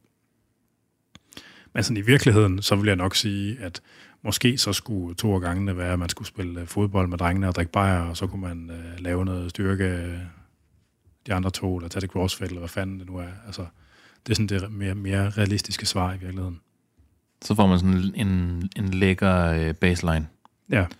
Altså, og i virkeligheden skal folk skal også tænke på, at meget af aktiviteten i ens liv, det skal jo, altså, det er jo ikke, fordi det kun skal komme fra, at man går til sport. Det er jo også noget med, altså, det er også noget med at sørge for, at aktiviteten er en del af ens hverdag. At man går en tur med sin hund, at man leger med sine unger, øh, øh, altså sådan, at man, at man rent faktisk har aktivitet i sit almindelige liv. Fordi træning, det stopper man med på eller, altså sådan, af forskellige årsager. Altså, så får man børn, eller på ferie, eller man bliver skadet, eller sådan. Altså, men det der ligesom er at have en kultur for, at man bevæger sig i sit liv og i sin familie og sådan noget, det vil jeg næsten sige, det i det lange løb, så spiller det nok mindst lige så stor en rolle. Fordi der er mange folk, der ligesom, hvor, den, hvor kulturen for at bevæge sig, og, og bevæge sig sammen, og, ligesom, og det der med at kunne lege med sin krop, og det forsvinder. Mm. Og det tror jeg egentlig, det, det er nok, øh, jeg tror det er lige så vigtigt, det der med at bevare en kultur i sin sociale sammenhæng, hvor, hvor, man, hvor man bevæger sig Øh, altså, hvor man, hvis man skal sammen med sine venner, så hygger man ved at tage ned i en øh, trampolinpark øh, og er helt bollet og drikker bajer bagefter. Altså, eller sådan, altså, at, at, man, at man kan nyde, altså, eller stå og spille bordtennis, eller fanden ved jeg, sådan noget. Det tror jeg næsten er vigtigere end ens træningsliv. Mm. Fordi hvis man kigger det helt lange løb, så kommer det nok til at bidrage mere til al den fysiske aktivitet, man får i sit liv, end træningen gør. Ja. Det er jo en, en, en sport, altså bordtennis, og det er sådan i al ydmyghed, det er sådan, af en eller anden underlig grund er jeg ret god til bordtennis. Jeg gik, gik til det meget kort, men jeg sådan motorisk ligger det meget naturligt til mig. Ja. Øhm, så det er noget, jeg virkelig kan blive hyped omkring. Ja. så der, der, der, det er nok det, der giver mig allermest sved på panden, og sådan allermest sådan aggression i kroppen, det er bordtennis. Ja, men det er, det, det, altså, man tænker sådan, man kan godt bare gøre det stille og roligt. Præcis, det kan, det kan man ikke. Det, er- det, er No ligesom at such cykle, thing. det er ligesom at cykle. Altså, det er, Ja. Øh, vi, øh, vi springer videre til, øh, jeg tror han hedder Anders som her, øh, som spørger ind til de mest veldokumenterede kosttilskud til hypotrofi, udover kreatin, koffein og protein. Altså noget beta-alanin og sådan noget. Uh, jamen, studierne på beta de viser faktisk ikke nogen effekt på muskelvækst. Nå. Så Ja, så lukkede vi den ned. ja, der er, nogle, der er en effekt på præstationsevne, Mm. men ikke på muskelvækst. Det eneste studie på beta mig bekendt, der viser en effekt på muskelvækst, også det er, når det er sammen med nogle andre ting også. Ja. Så bliver det sådan lidt svært.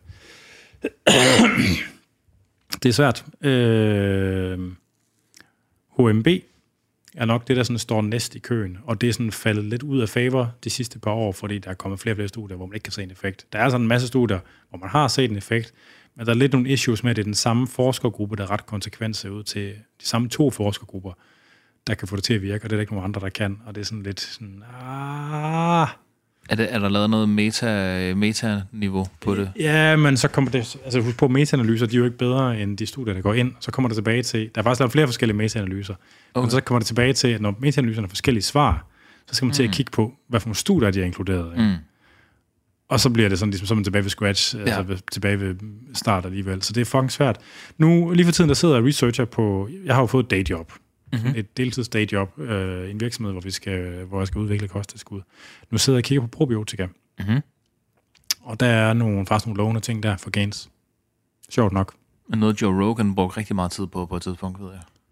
Ja, givetvis. Øh, så det, det er nok noget af det, som jeg tænker, der, sådan, der er noget af det mest lovende. Øh, der var også, øh, hvad er det nu, det hedder? Sådan en fedtsyre. Øh, ikke konjugeret linolensyre, men... Øh, ej, hvor er det irriterende. Men det, altså, det er jo sådan en ting med kosttilskud, at ofte så kommer der sådan to-tre studier, hvor det ser godt ud af helt raket, og så kommer der bare en masse bagefter, fordi de kan reproducere effekterne. Ikke? Ja. Altså, og det, er bare, det har man bare set så mange gange. Man så det med ZMA, man så det med den her fedtsyre. Er det irriterende, jeg ikke kan huske det. Det er heller ikke alfa-lipoic acid, det er fosfatidic, fosfatidic acid, fosfatidsyre. Der, der, så man det der, nogle to-tre rigtig pæne studier, så begyndte der bare at komme en masse bagefter, hvor man ikke så en skid. Øh, HMB var det samme. Hvad er Øh, HMB helt præcist? Det er en aminosyre, en metabolit af leucin. Okay, Smager forfærdeligt. okay. Øh, det modvirker, det bidrager måske til muskelrestitution Mhm. nu. Men, men det der med, at det bidrager til muskelmasse, altså det gør det måske. Der er nogle studier, der viser en effekt. Der er også en masse, der viser, at det ikke har en effekt. Og der er sådan lidt, det er lidt sådan lidt iffy om, hvorfor det virker eller ikke virker. Der er også øh, arachidonsyre, sådan omega-6 fedtsyre. Øh, det ser faktisk, altså der er ikke særlig meget på det. Det ser faktisk lovende ud, det der. Men altså igen, det kan sagtens være, at det ender på samme måde med, at de første tre studier ser pæne og lovende ud, og så er der ikke nogen andre, der kan vise det samme. Altså det er bare det er et mønster. Der er også, øh, der er også en øh, kreatin precursor, der hedder guanidinoacetic acid, som det er ligesom er meningen, kroppen skulle gå omdanne, eller som kroppen kan omdanne til kreatin selv. Det er lige det sidste syntesetrin, altså før kreatin. Mm-hmm. Øh, hvor der også er et par ting, der ser pæne ud. Øh, men der er så ikke lavet mere. Altså, det kan også være, at der ikke kommer mere ud, fordi det ikke bonget ud. Altså, øh, Ja. men jeg tænker faktisk noget af det der probiotika noget, det ser faktisk det ser ikke helt dumt ud. Kan man, kan man give sådan en hurtig elevator pitch på, hvad probiotika er? Altså i forhold til... Probiotika, det er jo baktusser, som man indtager, som øh, måske, måske ikke koloniserer ens mavetarmsystem, Klart. øh, og som mm, dels påvirker, hvordan vi interagerer med det, vi spiser, men så producerer de nogle stoffer, der kan have en signalvirkning, der kan gøre nogle forskellige ting. For eksempel så kan man forestille sig, at det gør, at man får en mere effektiv ekstraktion af energi fra maden og protein. Okay. det er spændende. Øh, ja. Men ellers så tænker jeg sådan indirekte, jeg ved godt, det ikke er direkte hypotrofi, men altså, jeg kæmper også rigtig meget med sådan noget restless leg syndrome. Ja. Og i de perioder tager jeg, øh, hvad hedder det, tager jeg, hvad hedder det, magnesium. Ja. Øh, og jeg tænker, altså på den måde, at søvn er jo ret lækkert i forhold til Jo, hypotrofi. jo, jo. jo. Altså. Men så er man over på sådan meget, noget meget indirekte. Jeg tror faktisk, der kommer et spørgsmål om søvn senere. Jeg ved ikke, om vi når det, men altså så... Ah, vi kigger på det. Vi kigger ja. på det. Ellers så gemmer vi, kan vi lave, ellers skal vi gemme spørgsmål til en anden Q&A, hvis det skal være. Præcis. Skal, vi have en, skal, vi, skal der være en skiller nu i virkeligheden? Jeg sad lige og tænkte på, at vi har ikke haft nogen skiller endnu. Øh, Gud, det var slet ikke en efter introen heller, ikke? Heller ikke det. Kan du, tror, du, tror du, du kan klemme en ind? Jeg klemmer en ind. Okay, så kører Det, vi. det har de jo så allerede hørt, når de hører det her. Bevares. så det er sådan en meta, man snakker sig selv i fortiden. Vi, vi tager en nu.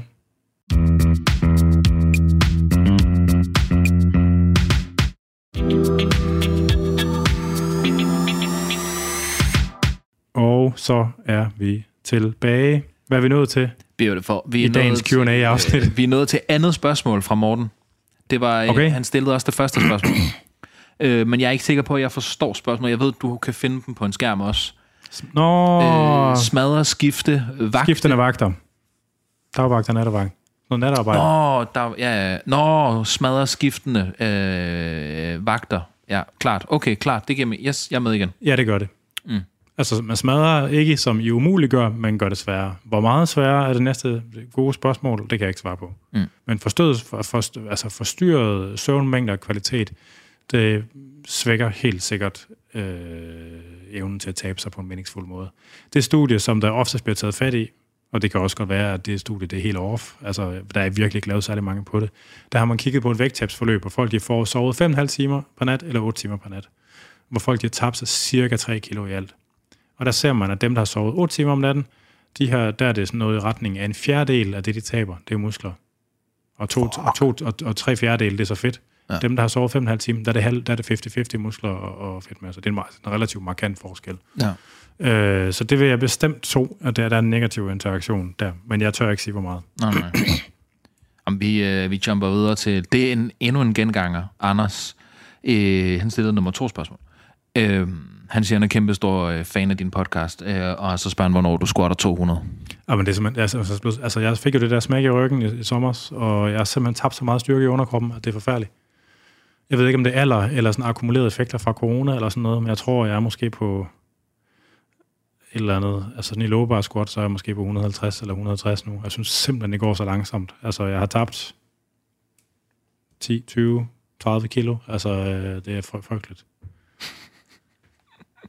Så det ved jeg sgu ikke, men jeg, er jeg arbejder på det. Altså, det øh, sådan er det jo. Øh, det spørgsmål har vi haft. Da, da, da. Øh, ja. Jo, det er et spørgsmål her fra Jakob. Det er det spørgsmål, hvor der står, hvor meget skal der til for at ændre din opfattelse af et emne, som du tror, eller som du tror solidt på? Altså, hvor meget skal der til for at ændre en opfattelse, du har, som du er meget sikker på? Øh, nok. Mm. Så det, det, det er sådan svært at tyde. Altså, jeg vil sige, en ting, jeg nok bliver påvirket mere af, end jeg er stolt af, det er, hvis der er nogle folk, jeg stoler meget på, hvis de ændrer holdning til det noget. Altså, fordi, at, så, så, så kan jeg godt mærke, så er der noget, der skrider sådan. Øh, men det er svært sådan at sætte ord på præcis. Altså, for eksempel, jeg, altså, i lang tid, der har jeg jo egentlig, i en del år, så har jeg gået og sagt det med, at HMB, det er nok tydet på, at det for eksempel var et kosttilskud, der rent faktisk gjorde noget. Øh, hvor sådan, det, sådan, det ændrede sig lige så stille, så det skrevet til, at der kommer flere og flere studier, hvor man kunne se, at det går nok heller ikke noget der, det går heller ikke noget der, det går heller ikke noget der, ikke? Og sådan, den er ligesom stille, sådan, den er lige så stille skrevet ud, så det er ikke sådan været sådan et kvalitativt skrevet, det er bare sådan en inkrement, det er sådan. Ja. sket lidt efter lidt. Øh, da jeg startede med at træne, styrketræning, der var det jo sådan noget med, der troede vidderligt på det der med ugesplit, dele kroppen op i syv, og så kan man bare slagte sig selv og sådan noget. Ikke? Og så faldt jeg jo sådan igennem, da jeg begyndte på motion online, og så faldt jeg jo helt over i den anden gade. Man skulle ikke træne til udmattelse, full body, det var det bedste, og, og sådan hele den der sådan styrke måde at tænke på træning på, at det ligesom var bedre på en eller anden måde. Ikke? Og nu er jeg sådan, nu er jeg sådan bevæget mig et godt stykke til, på vej sådan tilbage igen, og jeg vil, jeg vil sådan, hvor jeg har haft det sådan, du ved, at muskler skulle trænes hver 8, for hver 48 timer, ikke? fordi det, må, ligesom, det er så lang tid, der var forhøjet proteinsyntese, ikke? hvor det er sådan lidt sådan, øh, puh, det er sgu nok ikke så vigtigt, om det er hver 48 timer, eller hver 6. dag. Altså, så længe man får smadret noget igennem og får lavet noget. Altså, og der er også kommet sådan nogle meta-analyser, hvor man prøver at samle den samlede mængde træning, den synes det var vigtigere end træningsfrekvensen. Ikke? Altså, man, man, Kontinuitet. kontinuitet. Mm. Ja, eller hvad man bliver skadet. Mm. Øh, der er jo sådan, det er meget sjovt nu, altså der, er der, der kommer et spørgsmål senere om noget med Arne Astrup og kulhydrat og øh, energibalancehypotesen og sådan noget, som er en af meget interessant. Der, der, skal vi nok vende tilbage til det. Fedt. Og hurtigt, fordi jeg kom i tanke om, der var, jeg havde et spørgsmål til det der med kosttilskud. Ja. Jeg ved, der er mange, der tager glutamin. Ja. Er det godt?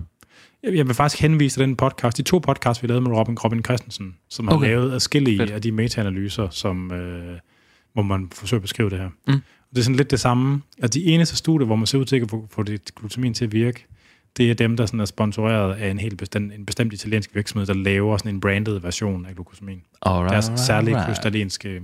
Ja. Altså, så... Der er mange studier, der viser, at der, der ser ud til at fortælle, at det virker, eller... Øh, der er en placebo-effekt, det ved man. Okay.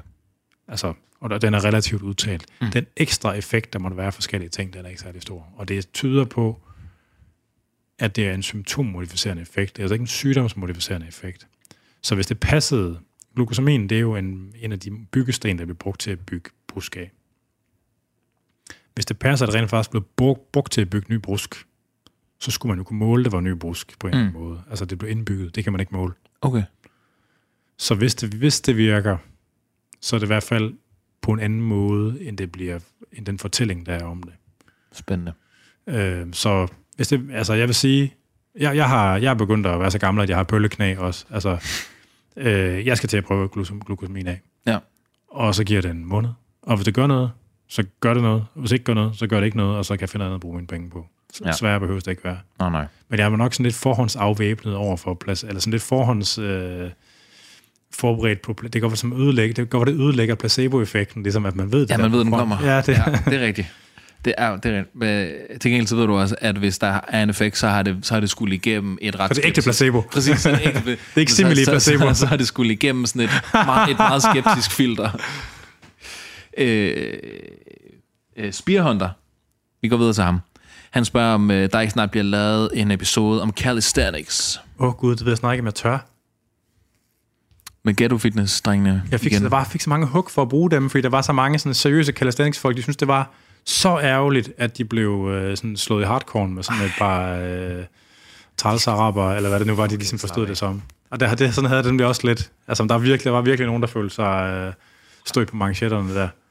Men jo, det kan da godt være, vi skulle det. Øh, jeg har faktisk også haft antræk til det et par gange, men hvor det ikke lige faldt i hak med gæsterne, og så blev det ikke rigtigt til noget. Mm. Øh, der var på et tidspunkt, at jeg skulle have lavet en med sådan en, en ung fyr, der lynhurtigt var blevet en kæmpe stor influencer på YouTube, med sådan noget calisthenics. Og ham med tusser på halsen og sådan noget. Jamen, det er, det er, det er to-tre år Ja, siden. men jeg tror godt, jeg ved, om det er. Jeg husker mig ikke, som om man er tusom. Det kan godt være, det er mig, der... Det var ham, der... Øh, han var i sådan en åben krig med hele CrossFit-miljøet, fordi at han, øh, han lavede en øh, sådan en kampagne omkring, hvorfor keeping pull-ups var dårligt for muskelvækst, og hvorfor CrossFit generelt bare var sådan en falsk markedsføring, hvor at hele CrossFit-communityet var sådan, vi har aldrig nogensinde sagt, at keeping pull-ups er fucking lækkert. Altså, jeg tror ikke, det er ham. Men, Okay. men, men, men, men, øh, men jo, det skal vi nok gøre snart. Ja, ja. Altså, hey, uh, Spearhunter, du derude, hvis du lytter med, som, og du har nogle forslag til, hvem der er klog at snakke med, så skriv mm. ind. Mm. Don't be a stranger. Øh, Thomas han spørger om øh, afsnit om den øh, forhøjede dødelighed i bodybuilding fitness i disse år. Ja, det er et godt oplæg. Ja. Der er lige endnu en bodybuilder, der er død. Okay, øh, Hvem er død? Øh, uh, Black Dude, Epic Lads. Øh, Ronnie Coleman? nej, nej, nej, nej. Øh, han er ikke så lige så stor. Jo- George Davidson. George Davidson, tror jeg. Og jeg er ikke så meget inde i det. Øh, endnu en, ja. Ja. Og der er, der, er- jeg vil sige, der er nogle stykker, der har stillet sig i kø allerede nu. Okay. Af nogle af dem der, der ser meget unge og meget vilde ud. Og som er helt røde i hovedet. Og, øh, ja. Ja, men jo, jo, det kunne godt, at man skulle tage den øh, igen snart. Vi har jo lige lavet et afsnit om, altså det, om i hvert fald om nogle af de her usundhedseffekter, der er på knyttelsesderude. Mm. Øh, med Karoline Kistorp, der ligesom er den... Øh, jeg vil have kaldt afsnittet den danske dopingdronning, fordi det lyder ret sjovt, men det vil hun ikke være med til. Ah, det, er, ja. Det er en fed titel. Ja. Jeg synes heller ikke, det var en særlig god podcast hende. Hun var sådan lidt for tør. Men altså, Jeg synes, det er sådan, du er ret god. øh, nå. Jeg kunne godt lide den. Øh, men ja, det kunne du godt, man skulle det. Jeg kan også anbefale, hvis man, hvis man skal have noget virkelig nightmare fuel, så skal man kigge altså på sådan noget, der er sådan noget mortalitetsdata, så skal man kigge dels på... Øh, det kan godt være fodboldspillere, og det er nok cirka lige så dårligt som bodybuildere, men dem, der er helt, helt slemt for, det er wrestlere.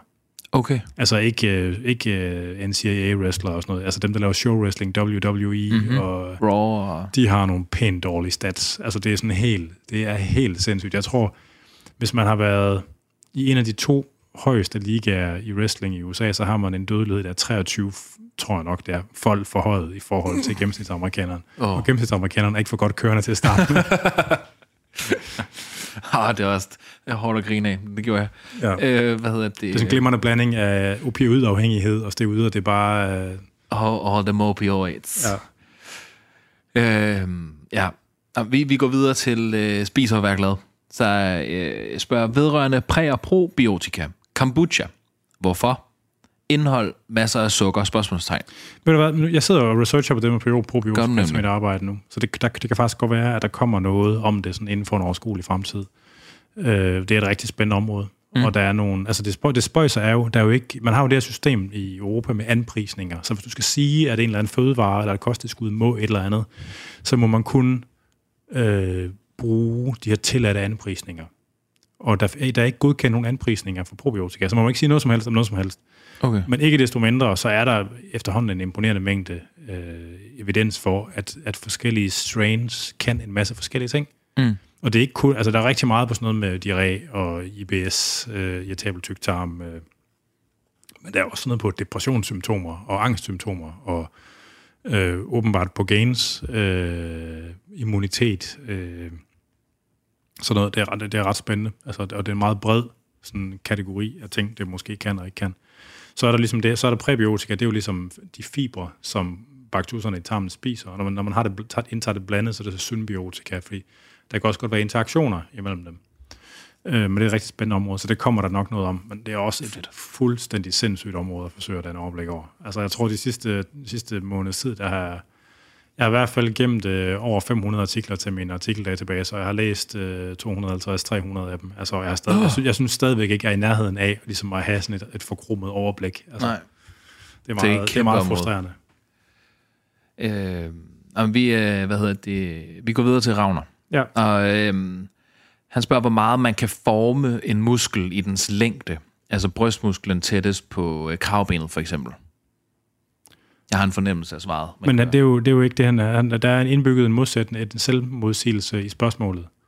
Fordi længden, det er jo fra brystbenet og ud mod skulderen. Når det er tæt på kravbenet, det er jo ikke længde, det er jo noget andet. Ja. Øh, så... Øh, Muskelform, er det ikke udelukkende genetik, altså hvor den hæfter? og ikke lidt- udelukkende, men der er faktisk en lille bitte smule... Okay. Der er faktisk en lille bitte smule ting, altså, øh, som man måske kan gøre. Så der er noget med, at hvis man for eksempel, hvis man arbejder med meget høj udmattelsesgrad, så sker altså, det er ikke noget, man har vist gør en forskel over tid, men nu teoretiserer vi bare lige lidt. Når man laver muskeltræning med meget høj udmattelsesgrad, altså lavere intensitet og høj udmattelsesgrad, så ser det ud til at ske lidt mere ind i midten af musklen. Det er også der, man får mest doms Mhm øh, når man laver den slags træning. Hvis man laver noget med, med en meget, meget, høj spænding, eller med altså sådan noget super maksimalt ekscentrisk, så bliver man mere øm i enderne af musklen. Så det, det lugter, at der sker noget mere der. Øh, er det nok til, at man kan bruge det til at give sådan differentierende træningsresultater? Det aner jeg ikke. Jeg tror det faktisk ikke. Mm. Øh, så altså, selvfølgelig, hvis man gerne vil træne den øverste del af brystmusklen, så skal man lave presøvelser med en Med incline. men med en højere vinkel, altså, ja. altså mere opad. Ikke? Men, men det der med at differentiere det la- langs længdeaksen, det øh, tror jeg simpelthen ikke rigtigt på. Øh, den kan blive tykkere, og det gør den bliver tykkere i enden selvfølgelig også, og det er ligesom sådan, det er. Så der er, der er fittest one on earth, tror jeg, øh, eller fittest on earth, der spørger, øh, hvem Nicky Lenz er. Det er ham, der har verdensrekorden i squat i 93 kilos klassen. Det er sygt nok. Ja, det er... Øh, jeg, jeg, hvem er det, der spurgt? Fittest on earth. Jeg tror, det er et for sjovt spørgsmål. Og det tænker du? Ja. Ja. Men jeg ved, jeg ved efter vi, vi optog nede i Schillerhuset, ikke? Efter vi, var efter vi optog, der var Nicky, han tog, gik, tog ned i Siam og trænede. Mhm. Jeg ved ikke, hvad han skulle træne. Men det jo bare, sådan, det er bare sjovt, du ved sådan, hans lette squat-dag, det er sådan, eller sådan 230 eller sådan et eller andet, bare sådan. Jeg var, jeg var også, jeg blev helt, jeg blev sådan helt, øh, altså sådan helt fucked af at høre, altså hans, hvordan sådan et squat-program ser ud for ham. Altså det, det helt sindssygt. Men han har jo selvfølgelig også altså en træningstolerance, der er through the roof. Ja. For, altså, Ja. Men altså, han har lavet, er det 400 eller 402,5? Eller 401? Det er sådan noget, altså, øh, jeg kan ikke huske, hvorfor det, der er godkendt som rekord, men det er så solidt over øh, fire gange kropsvægt. Tæt på 4,5. det er sindssygt. Ja. Ja, ja. Jamen altså, øhm, noget andet sindssygt, det er, at øh, J.S. Munk, han har øh, spurgt om øh, Tradiums øh, fitnessinstruktøruddannelse, som desværre er lukket nu. Øh, hvad er din holdning er til den, fordi den ikke blev nævnt i 90'er fitness-afsnittet? Øh, den har skiftet navn til fitnessuddannelsen. Mm. Så det er en erhvervsfaglig fitnessinstruktøruddannelse, som i sin tid blev skabt, fordi at regeringen havde et mål om, at der var en større fraktion af ungdoms, altså der var en større fraktion af de unge, der skulle have ungdomsuddannelser. Øh, ungdomsuddannelser defineret som enten erhvervsfaglig eller gymnasial eller tilsvarende. Øh, samtidig med, så får man i DFO, Morten Brustad, han ville ligesom gerne markere sig der, og så fik de lavet den her fitnessinstruktøruddannelse. Og som sidder fitnessuddannelsen nu. Øh, jeg synes, øh, at det er en dårlig idé. Mm. På mange måder, på den måde, at øh, jeg ved, jeg kender mange jeg kender mange, der har fitnesscentre, øh, og de er ikke særlig imponeret af dem, der kommer fra uddannelsen af. Altså øh, sådan generelt set. Morten Bosted blev ved med at fortælle, at den er så god, og den, den klarer, den dækker et behov, der er i fitnessbranchen. Det stiller jeg mig skeptisk og, overfor, og egentlig er uenig i. Øh, og så, altså, så er det, det den grund, altså så kan man sige, det er, jo, det er jo faktisk den eneste uddannelse, altså sådan formelle, offentlige uddannelse, der er lavet til at, at lave træningsvejledning i fitnesscenter. Problemet er lidt, at når den er erhvervsfaglig, så kommer den let, lidt, den kommer let til at kalde på nogen, der gerne vil lave noget med træning, men som, ikke, men som er den slags, der måske har fravalgt at gå i gymnasiet Ja. og spørgsmålet, og, og ikke et ondt ord om erhvervsfaglige uddannelser, men spørgsmålet om de kompetencer, man skal have for at lave træningsvejledning, at de er så bolige, at det hører til mm. et andet sted end på en erhvervsuddannelse. Er, er det den uddannelse, man kan tage på Next ude Ja, ja, på ja. Glendevej? Ja, ja, Den overvejede jeg at tage i sin tid, for det er fordi, jeg for alt i verden ikke vil på gymnasiet. Ja. Så det jeg passer meget godt ind i det. Øh, og det, altså, jeg ville bestemt mene, at hvis man skulle have en uddannelse, så skulle der være en mellemlang videregående uddannelse. Mm. Men jeg er jo også øh, elit- elitær af helvede til, så det kan være, at det er bare det. Ikke? Men, men jeg er ikke så stor fan af den. Øh, I PT Danmark, der arbejder vi faktisk på, øh, at der kan blive lavet en mellemlang videregående øh, personlig træneruddannelse. Og så, så er det, man kan sige, der er det grundlæggende vilkår, at den findes instruktør. Det er et anachronisme. Det har, den har ikke nogen plads, der ikke findes instruktører i centrene længere. Der er receptionister, så er der personlige trænere. Præcis. Der findes måske nogle fitnessinstruktører i foreningscentrene, men de fungerer, altså dem er der så lidt af, så få af i forhold til, at det er nok ikke sådan rigtigt. Altså det, der er brug for, det er en god personlig træneruddannelse. Mm. Og, der, og, der, og der, altså, til det formål, der klarer fitnessuddannelsen ikke kottet, vil jeg sige. Det er selvfølgelig bedre end ingenting, det er ikke sådan. Øh, men, men, men det er ikke godt nok. Og jeg, altså, jeg håber virkelig på, at man kan få lavet en mellemlang videregående uddannelse til det. Det kunne være virkelig lækkert. Og jeg tror i øvrigt også, hvis, man, hvis det lykkes, altså man vil ikke kunne sparke sig vej frem for ansøgninger. Og hvis man sørger for, at holdene bliver små nok, så kan man sørge for at plukke kun de allerbedste, som der vil, og så får man lavet noget, der er rigtig nice. Altså, og jeg tror grundlæggende, at det er en kritisk komponent i at løfte kompetenceniveauet i fitnesssektoren. Hvis vi gerne vil have, at der skal være en, at, at, at, at hvis vi for eksempel gerne vil begynde at have lavet nogle ordentlige nye forsøg med sådan en ligesom motion på recept, så skal vi have nogle kompetente folk, der ved både noget om træning og træningspædagogik og ernæringspædagogik til at være i sundhedshusene rundt omkring i Danmark, der kan hjælpe mm. folk. Ikke? Øh, og problemet, og grunden til, at man ikke laver forsøg nu, det er, at menneskerne ikke findes. Altså, og det, det er jo... Ja, så det, det håber jeg, øh, det er sådan en afstikker selvfølgelig, men jeg, men jeg er ikke så stor fan af fitnessuddannelsen. Og sådan er det. Øh, der er lige noget print, der går galt, så hvis jeg misser et spørgsmål, så... må den du- har vi haft, du den der LGBT. Med mig. Hvad for noget? Det var den der LGBT. Ja, lige præcis, men der, øh, så har jeg fundet en på næste side her, Nå, hvor der er en Rasmus, der spørger, om samer er ved at overhale prohormoner i forhold til brug og popularitet. Øh, SAMR, det står jo for selektiv androgen receptor modulator, og det er ligesom den nye slags orale steroider. Øh, prohormoner, det var en type af, de blev solgt som kosttilskud, men i, nu er de så blevet harmoniseret, så rent sådan juridisk, så tæller de fuldstændig ligesom anabole steroider. Så det var nogle, man, man har udnyttet, at i kroppen, der øh, bliver vores egen øh, kønshormoner, de bliver dannet i en syntesekæde, bliver lavet fra den ene ting til den anden, til den tredje, til den fjerde, til den femte, til den sjette. Og så i stedet for, hvis den sjette ting, det var testosteron, så putter man den femte ting i, og så laver kroppen om til testosteron. Eller også, laver man for, eller også tager man noget, der får kroppen til at lave det om til noget, der er endnu bedre end testosteron. Mm. Øh, så der var sådan noget et androstenion og øh, tre androstenion og øh, nu kan jeg ikke huske, hvad de andre Der er kommet nogen, der sådan er mere potente. Men jeg vil bestemt sige, at samer i popularitet har overhalet prohormoner. Mm. Øh, de er også mere potente, de fleste af dem. Øh, ja. Øhm, den, den krydser jeg lige, så ved vi taget den. Ja. Øhm, så er der Morten, der gerne vil have et, ligesom vi øh, har afsnit 225, øh, der handler strictly om protein. Så man gerne have et afsnit, der handler strictly, strictly om, hvad er steroider. Ja, sådan en basic en. Mm-hmm. Ja, jamen det er point taken. Point taken. Øh, hører ketoner under, altså er det, en, øh, er det steroider? Overhovedet ikke. Nej. Overhovedet ikke. Det er, det er lovligt, ikke? Altså sådan uh, sportsligt. Ja, ja, ja, ja, altså kroppen laver jo selv ketonstoffer, når ikke man spiser noget, eller ikke spiser nogen kulhydrater. Øh, de findes som sportskosttilskud nu, øh, hvor de måske, måske ikke har en præstationsfremmende virkning. Du skal tænke på dem lidt på det samme. Du, du kender, kender du citronsyrecyklus? Nej. Du har hørt om citronsyrecyklus? Citronsyrecyklus? Ja. Nej. Nå. Aldrig hørt om det. Øh, det er den måde, som... Øh, det er den måde, som vi høster det meste af energi fra det, vi spiser på. Okay. Det sker i citronsyrecyklus, så det er sådan igennem 10 trin, mm-hmm. 12 trin, mm-hmm. hvor der sådan bliver koblet noget, altså ligesom, hvor der bliver koblet noget på, og så, øh, altså der er sådan nogle, okay, det er en dårlig, super, super dårlig forklaring. Der er sådan masser af intermediater. Det er sådan, der, der er sådan nogle trin mm. rundt, ikke, hvor mm-hmm. den ene ting vil om til den næste ting, til den tredje ting, eller til den fjerde og så videre. Ikke? Ketonerne ligner den slags stoffer, sådan organiske syre. Okay. Øh, minder lidt om citronsyre. Øh, den slags ting. Men det har ingenting med steroider at gøre overhovedet. Okay. Det, det er en metabolit på samme måde som mælkesyre, eller Klart. Øh, ja, sådan noget. Der er jo noget, jeg mener, der er nogle sportsgrene, der diskuterer om, hvorvidt det skal være øh, okay at tage eller ej. Ja, ja og det, det kan jeg egentlig også godt forstå. Men altså, det er stadigvæk ikke særlig klart, om det har en præstationsfremmende virkning. Mm. Sige.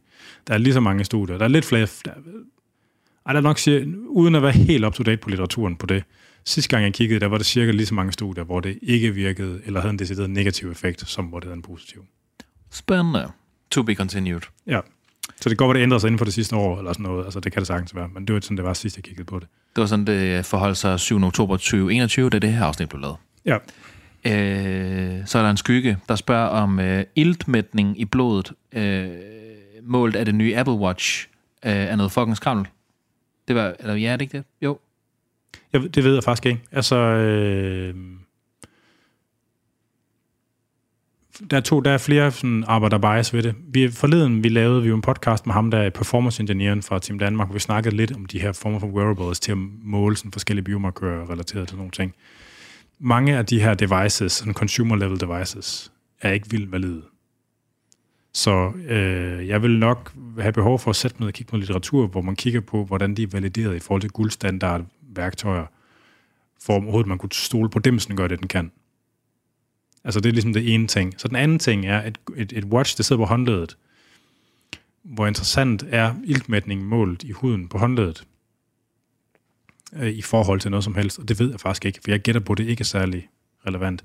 Der, der kan i princippet være noget med iltmætning inde i, i musklerne, og det findes der faktisk nogle former for sådan noget in spektroskopi til at gøre. Så det, altså, det er der en anden dem, så jeg ikke husker, hvad den hedder, som jeg bliver hele tiden bliver ramt af fucking Facebook-reklamer for. Men, men, men, men, altså, jeg vil gætte på, at iltmætning lige på håndledet er en mindre relevant størrelse end i musklerne. Mm. Øh, og som siger, iltmætning, altså en rask person, der skal man satan ned med anstrengelse for at få den til at svinge. Mm. Altså hvis man kigger på blodet i hvert fald, der, der, der altså, skal man godt nok, der skal virkelig anstrenge sig for at klemme ned under 798, ikke? Og spørgsmålet er, om det er interval, der ligger der, om det er, altså, er der nok variation i det, så man kan bruge det til at måle noget, og det er jeg ikke sikker på. Så, men igen, det er ikke noget, jeg satte mig ind i, så det er med alle de forbehold, der hører til det. Ellers så skal man gå all the way, og så bare, altså fodboldspillere, de er begyndt at, at spille med de der sportsbøger på, fordi de har alle mulige tracking devices, der tracker alt muligt lort. Og så Ja, men noget af det, kunne også godt være noget juridisk noget i forbindelse med risiko for nogle af de her hjertefejl, som fodboldspillere får. Så der kunne godt være sådan noget igennem. Mm, Det kunne også godt være, faktisk. Ja. Det er også, for de kan lave alle de der heatmaps, du ved, i forhold til, hvor de har været og sådan noget. Der tror, ja, men spørgsmålet er, om de bruger nogle andre enheder til det. Jeg tror faktisk, de bruger nogle andre enheder til det der med at måle sådan noget lokation sådan noget. Gør det? Nå, okay. Det troede jeg var de der... Jeg tror, de har sådan nogle støvledæmser, fordi så kan de måle sådan en accelerometri på løb samtidig med. Garanteret, ja. Garanteret. Men det er jeg ikke helt sikker på. Der er jo, der er jo et, øh, der er en, der hedder øh, Runi øh, Magnusson, eller sådan noget, en færøsk forsker, der har været hos flere af de store engelske fodboldklubber, som er sådan Okay. en fodboldsports scientist, som jeg jo egentlig godt kunne tænke mig at snakke med, som er øh, en kæmpe nørd på det der. Så det kan godt være, der kommer noget om det på et tidspunkt. Fedt. Var det ham... Øh, øh, det, klip, det kan godt være, jeg bare klippet ud. Nej, det, nej, det gør jeg ikke, fordi det, nej, fordi det, Det er relevant. Det, det er live on tape. Øh, hvad, nej, øh, var det ham øh, til den der sportsmesse, der, lavede den, der havde lavet den der maskine, han havde solgt til alle mulige store klubber, hvor man kunne teste ens bagkæde? Nej, nej, Øh, nej, nej. Nej, okay. Det er ikke ham. Øhm, nå, ja. Øhm, Niklas, han spørger, hvordan ser du dopingbrugers mulighed for hjælp fra det offentlige i Danmark? For eksempel blodprøver. Øh, de er ikke særlig gode. Altså, der er jo mulighed for, at man kan betale for blodprøver selv gennem sin praktiserende læge. Øh, og det er jo også sådan lidt svært, altså fordi hvis... Jeg kan da godt forstå, hvis man tager det ud, altså, så kunne der ret få en blodprøve en gang i måneden for at måle, om det hele der spiller. Men altså en blodprøve med analyser af FSH og LH og testosteron og østrogen og øh, kolesterol og sådan noget, det koster alligevel et par tusind per gang. Ikke? Hvis man så skal have sådan fem blodprøver igennem sådan en kur, fordi man har valgt, at skal have en kur, altså det kunne godt være, at det var sådan en af de ting, man skulle betale selv. Og det kan Mm. man, det kan man faktisk godt Mm. øh, få lov til. Det, altså det kan jeg tror, at man kan hos alle praktiserende læger nu. Så det, det, så det, er jo, det er jo en ting. Men altså udover det, jeg tror, hvis man, når man skal tale om det der med hjælp til dopingbrugere, der vil jeg nok sige, det, man, det, det der sådan skulle være det store issue, når man taler om det, det er de folk, der er svært ved at stoppe. Kan de få den hjælp, de har brug for? Ja. Fordi det kræver, ligesom, det kræver både, at man får noget psykologhjælp eller psykiaterhjælp, om, fordi at de, for rigtig mange af dem, der er afhængige, der er det drevet af en grad af kropsbilledforstyrrelse, altså det hedder kropsdysmorfi, øh, som så hænger sammen med deres endokrinologiske forstyrrelser, at når de stopper, så vil de tabe deres muskler, fordi at deres, de har en krop, der er kunstigt vedligeholdt med medicin. Og det øh, kan man selvfølgelig ikke. Og, øh, og det kræver ligesom sådan en, en to-benet indsats for at hjælpe folk med det, og det findes ikke rigtigt endnu. Og det er skrækkeligt. Altså, jeg, jeg har jo i den tid, jeg har, sådan har lavet det, jeg har lavet, der har faktisk været i kontakt med flere af sådan nogle unge mænd, som har svært ved at stoppe, hvor, hvor at, altså, en af dem ved, jeg er endt med at begå selvmord. Okay. Og det er også bare sådan lidt kedeligt, at man ved ligesom, ja. At det var bare en, der var ude at skide. Hans liv, det var gået i stykker på den måde. Altså, det kunne måske også godt have gået i stykker på coke eller heroin, eller hvad fanden det skulle være. Nu var det bare blevet stedet ud, og ligesom blev hans ting. Som havde bravende kropsdysmorfi. Han fik ikke den hjælp, han skulle have. Og det er sådan, lidt, det er sådan lidt kedeligt, når man ligesom siger, det er et problem, vi ved er der. Der er formentlig relativt mange, der har det. Men af nogle forskellige politiske årsager, så er det noget, man har valgt ikke at gå ind i. Det er sådan lidt, Ja. åh, det er lidt øve. Altså, jeg har hørt, at der skulle være i gang med at lave sådan et center på Odense Universitetshospital til at hjælpe folk. Altså, men nu, jeg, jeg lavede lige en podcast med Karoline Kistorp forleden. Hun sagde, hun var ligesom, hun har ikke hørt om, der skulle være sket noget nyt i forbindelse med det. Så øh, det er noget, som jeg vil finde ud af. Men, men der vil jeg bestemt mene, at deres muligheder for at få hjælp overordnet set er dårlige. Ja, ja. Øh, Mads, han spørger, hvad siger øh, research og anekdoter omkring følelsen af sult efter sødestoffer? Jeg er ikke så godt inde i det der. Mm. Øh, så jeg vil ikke sige så meget. Jeg vil, jeg vil sige, der findes nogle forskellige kategorier af sødestoffer, som formentlig har forskellige typer effekter, hvad det angår. Og det er vigtigt at skelne mellem sult og lyst til at spise søde ting. Mm. Altså også, hvor, øh, hvor høj grad man, altså hvor stor drive man har for at spise, ja, for at spise søde ting. Og der er nogle differentierede effekter i det. Øh, så det tror jeg, det er det, jeg vil sige om det. Mm. det jeg, jeg ved ikke. Der bliver også Nok. tilføjet under, kan jeg se, øh, noget omkring, at nogen føler mere sult efter for eksempel at have spist æbler. Ja, ja men altså, der, der, der. Øh, altså, jeg tror, at der kan være noget i, at hvis ikke man har spist i et stykke tid, eller man er energiunderskud, så begynder kroppen at slå mere og mere over på fedt som brændstof. Øh, hvis man så giver, lige, pludselig, lige pludselig giver den en kulhydratkilde, så svinger den ligesom tilbage til, til, til kulhydrat som brændstof igen, på en eller anden måde. Altså, og, øh, det er, sådan, det, det er, hvad kan man sige, empirisk, anekdotisk, det her. Altså, jeg har det også sådan, hvis jeg er sulten og spiser en kulhydratkilde, så kan det godt være, at det lige holder sulten stangen i en halv time, men så bliver sulten igen, så får jeg det endnu værre. Ja. Altså, Ja. en, altså, så, så får jeg det værre, end hvis jeg slet ikke har spist noget. Eller hvis jeg for eksempel har spist noget, der kun var fedt og protein i. Altså hvis jeg har spist flæskesvær, for eksempel. Ikke? Oh, flæskesvær. Slagter bolcher. Slagter på Svin, svinespunder. ja, så, så det tør jeg ikke sige mere om. Nej. Jamen, så øh, Max, han spørger, øh, hvordan din egen motivation for at træne har udviklet sig over årene. Øhm, men min, min motivation, Den er vel gået op og ned, er den ikke? jo, men den er sådan set så, så stor som altid været. Jeg har bare ikke lige så meget energi. Nå, sindssygt. Øh, jeg ved, altså, jeg ved godt, det er noget, jeg har sagt mange gange, men jeg synes, det altså, da jeg var 17 år gammel og trænede i fitnesscenteret i Skjern, og jeg bare gik, er ikke 17 år gammel, det er dog 20 år gammel, og arbejdede på lageret i Skjern, og havde et fucking lortejob på et lager, som bare var, altså det var nogle hyggelige nok mennesker, som, men det var sådan en dødens pølse. Det eneste, jeg gik og tænkte på, det var, at nu skulle jeg ned og save mine patter i smadre. Altså, øh, og det, er ligesom, det var bare sådan en ting, der var nærværende hele den dag. Så når jeg tog ned og træne, så var det hele ligesom bare sådan, du ved, det var lagt i det spor, jeg skulle for at øh, save mine patter i smadre. Upåagtet, det var meget små brystmuskler, havde på det tidspunkt. Eller sådan. Men, men, men, men hvor man ligesom, ens hjerne var i det flere timer, før man kom derned. Ikke? Og Ja. ja. som voksen, når man har sådan et voksen liv, og man har et arbejde, og børn, og kæreste, og online coaches, og øh, man har glemt at købe en gave til en eller anden, og øh, man skal huske at se sine venner lidt en gang imellem, og sådan noget. Ikke? Altså, så tager man til træning, og ens hjerne er bare sådan et helt andet sted. Og så, skal man, så er det måske først, når man har været dernede et, et kvarter eller en halv times tid, at hjernen kommer med. Ja, fuldstændig. Og det gør bare, at ens træning bliver noget andet. Mm. Altså, øh, specielt hvis man træner for sig selv. Altså, nu, når jeg går, jeg går til, jeg går, nu er det lang tid, jeg har været til grappling igen igen, fordi jeg har haft en skulderskade. Øh, det er lidt noget andet med det, når det er nogle andre, nogen, der hiver gen gennem træning. Jeg tror også, det er derfor, der er mange, der får det ud af CrossFit, som de gør. Altså, fordi det er ikke en selv, der står for det. Man bliver bare hivet igennem, ligesom ja. the works, ikke? Øh, jeg har masser af lyst altså, til at træne, og altså, øh, jeg har bare ikke lige så meget energi, mental energi. Jeg kan også godt mærke nu, at den mentale energi overordnet set, altså da jeg var 30 eller 25, altså det der med, når sådan, du ved, man har haft en lang dag, og du ved, man har spist aftensmad, så kunne jeg godt sætte noget aften, om aftenen og arbejde videre.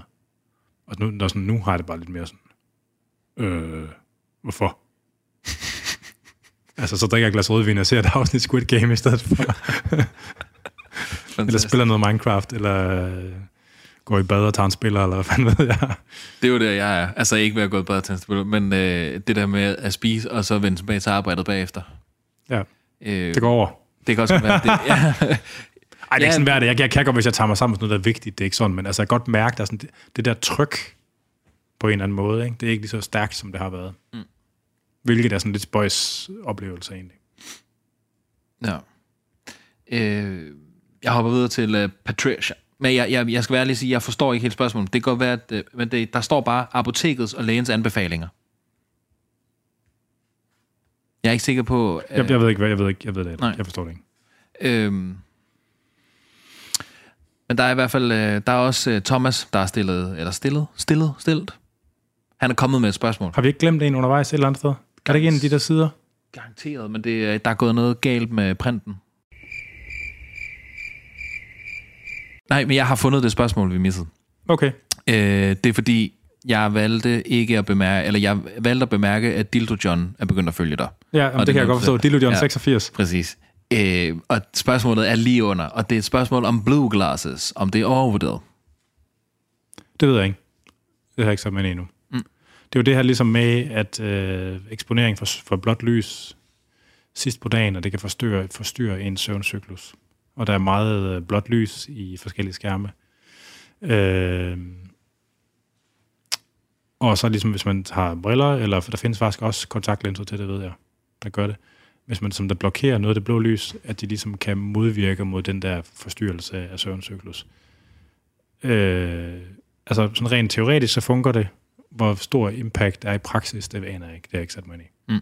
Så der vil, jeg, jeg tør ikke sige mere. Men ja, det er noget, jeg godt kan sætte mig ind i, hvis det er. Det går, vi skal have en søvnrunde igen. Det øh, vil jeg gerne bede om. Ja.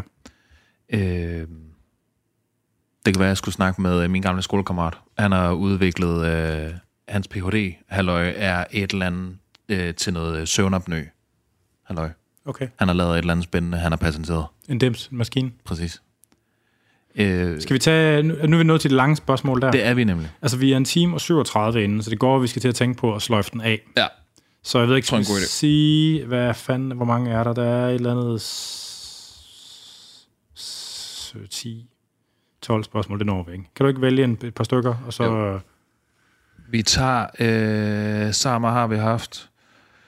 Øh, jo, vi tager den her. Den tager vi lynhurtigt. Øh, hvis, hvis, jeg ved ikke, om du kan svare kort på det. Jeg ved ikke, hvem der er afsender på det. Øh, om det er... øh, Jeg tror måske, det er Toge, der har spurgt om det. Hvad er kontra, kontraproduktiv træning?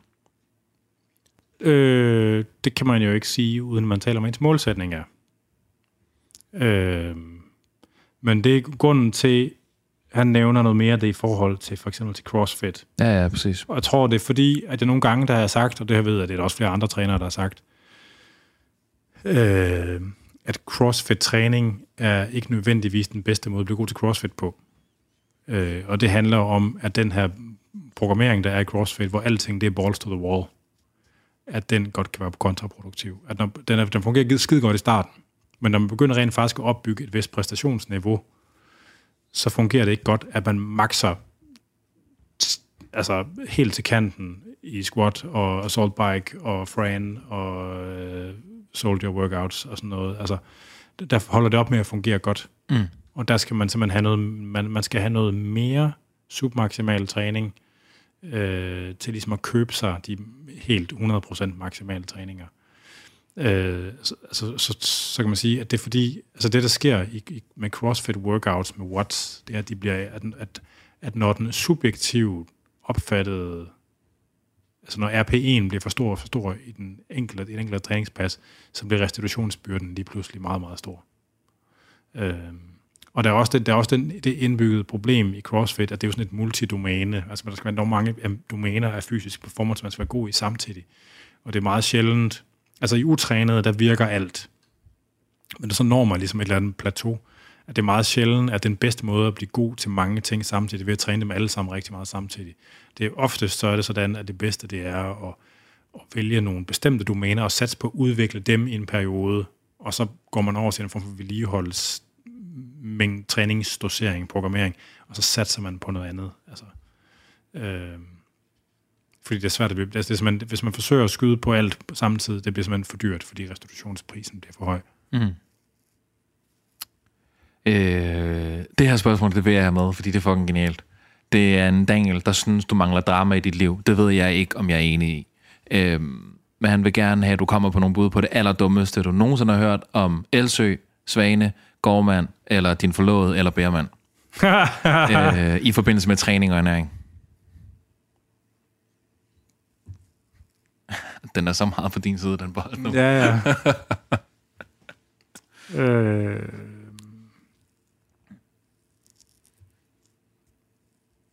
ja. Jeg tænker lige. Gør det. Altså, jeg tror, det eneste, det er, at den der ny sådan, diskurs, der er med, sådan, med kostting, hvor alting skal være sådan evidensbaseret på en bestemt måde, øh, det er meget sådan, det er meget elsøsk, øh, men det er egentlig ikke kun ham, det er ligesom noget, der, altså, øh, jeg lige tænke mig om, sådan, hvordan man bedst får øh, formuleret det. Altså det her ligesom med, at der skal være sådan meget, der skal være meget tydelig evidens for alt muligt. Ikke? Der er bare enormt mange ting, der ikke er undersøgt særlig godt. Mm. Så hvis man synes, at der skal være evidens for alt, så kan man let komme til... Altså, man- der- jeg vil sige, at nogle af dem, der er der sådan er evidenskrigere, det er jo også lidt selv, det er ikke sådan. Altså, de kan godt komme til at sige, at fordi der ikke er evidens, eller man kommer, i hvert fald meget tæt på at komme til at sige, at fordi der ikke er evidens, så er det det, er det samme som evidens for, at det der ikke er nogen effekt. Det, det er der en del, der kommer ret tæt på. Øh, og der er sådan en, der er sådan en, og der er sådan en diskurs omkring det.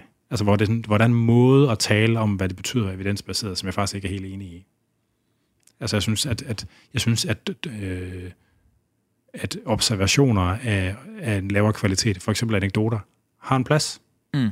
Man skal bare huske, ligesom, at i, det øjeblik, man nævner dem på en eller anden måde, og sætte det i tale, hvad for en kvalitet af observation det er, for, hvordan skal den vægtes. Klart. Øh, fordi der kan lidt, der, jeg synes nogle gange, at der kommer lidt sådan en evidensbaseret, altså det bliver sådan lidt sådan noget circle jerk noget. Og det kan jeg godt... Øh, og jeg, jeg er også lidt en sådan con- contrarian, altså så det kan også være, det bare det, der, der, der sådan gra- gnaver sådan lidt i, øh, øh, i min underbevidsthed, når jeg hører det. Mm. Men jeg tror måske, jeg, jeg tror måske, det er det bedste ikke? altså eksempel, sådan Ja. Altså, der er masser af ting, som Katrine og mig, hun sidder inde i sofaen, som vi ikke er enige om også. Altså, men det Er der det? Ja, ja, Ja. ja. Altså, vi, vi kommer også nogle forskellige steder fra. Vi har talt, og vi, men vi taler meget om det. Altså, mm. vi begge to flyttet os. Okay. Men der er jo nogle ting, som vi ikke, altså, ikke bliver enige om. Mm. Altså, og det, øh, og det er okay. Men det, nu, er nu sidder hun inde i sofaen, jeg er ikke sikker. den, den ordner vi indbyrdes. Så jeg kan desværre ikke levere det der drama. Altså, Nej, nej. jeg synes også, der er nok drama med et liv til at... Det føles som rigeligt. Ja, ja. Indtil, så tror Ja. jeg, vi øh, lukker og Og slukker. der ved jeg godt, hvad det skal, hvad det skal være for en. Okay. Øh, der er en masse... Jeg, øh, jeg mås, tror måske, det er ham Jarno, der spørger om det. Øh, der er en masse reklamer om, at mænd øh, mister testosteronproduktion øh, markant fra man er i slut 20'erne. Spørgsmålet er, hvad kan man gøre for at holde niveauet så højt som muligt uden krudt og kugler? Jeg er selv 42 og flite i motionscentret, og vil jo gerne bibeholde og måske øge min muskelmasse, hvis muligt, i de næste mange år. Ja, altså den første ting, det var det her med, at testosteron er formentlig ikke så vigtig for muskelmasse, som de fleste går tror. Det var det, vi startede med, faktisk. Det, så det, det er ligesom en ting. Den anden ting, det er så øh, det her med testosteron. Og, og kan man sige, det vigtigste, det er i virkeligheden almindelig sundhedsadfærd. Man skal holde sig slank, fordi det at blive, når mænd begynder at tage meget fedt på, så begynder man at lave mere østrogen, og østrogen det undertrykker den hypogonadale akse, og så står man med, altså så trykker det ens testosteronproduktion ned. Så man skal holde sig slank, hvis man kan det. Øh, man skal sørge for at komme uden for at få noget sol, og være almindelig fysisk aktiv. Man skal lade være med at blive stresset. Så der er mange, man skal lade være med. Mm. Altså, altså øh, man skal holde sig altså, og fysisk aktiv, har jeg sagt det? Øh, Øh, ja, få sol og være fysisk aktiv. Ja, og så der er det, altså, der er, det er ikke helt klart om sådan noget som styrketræning, om det giver en blivende effekt, altså om man får et højere baseline, eller om det ligesom kun er forbigående. Det er ikke helt klart, om det er det. Øh, så skal man lade være med at komme i forhold.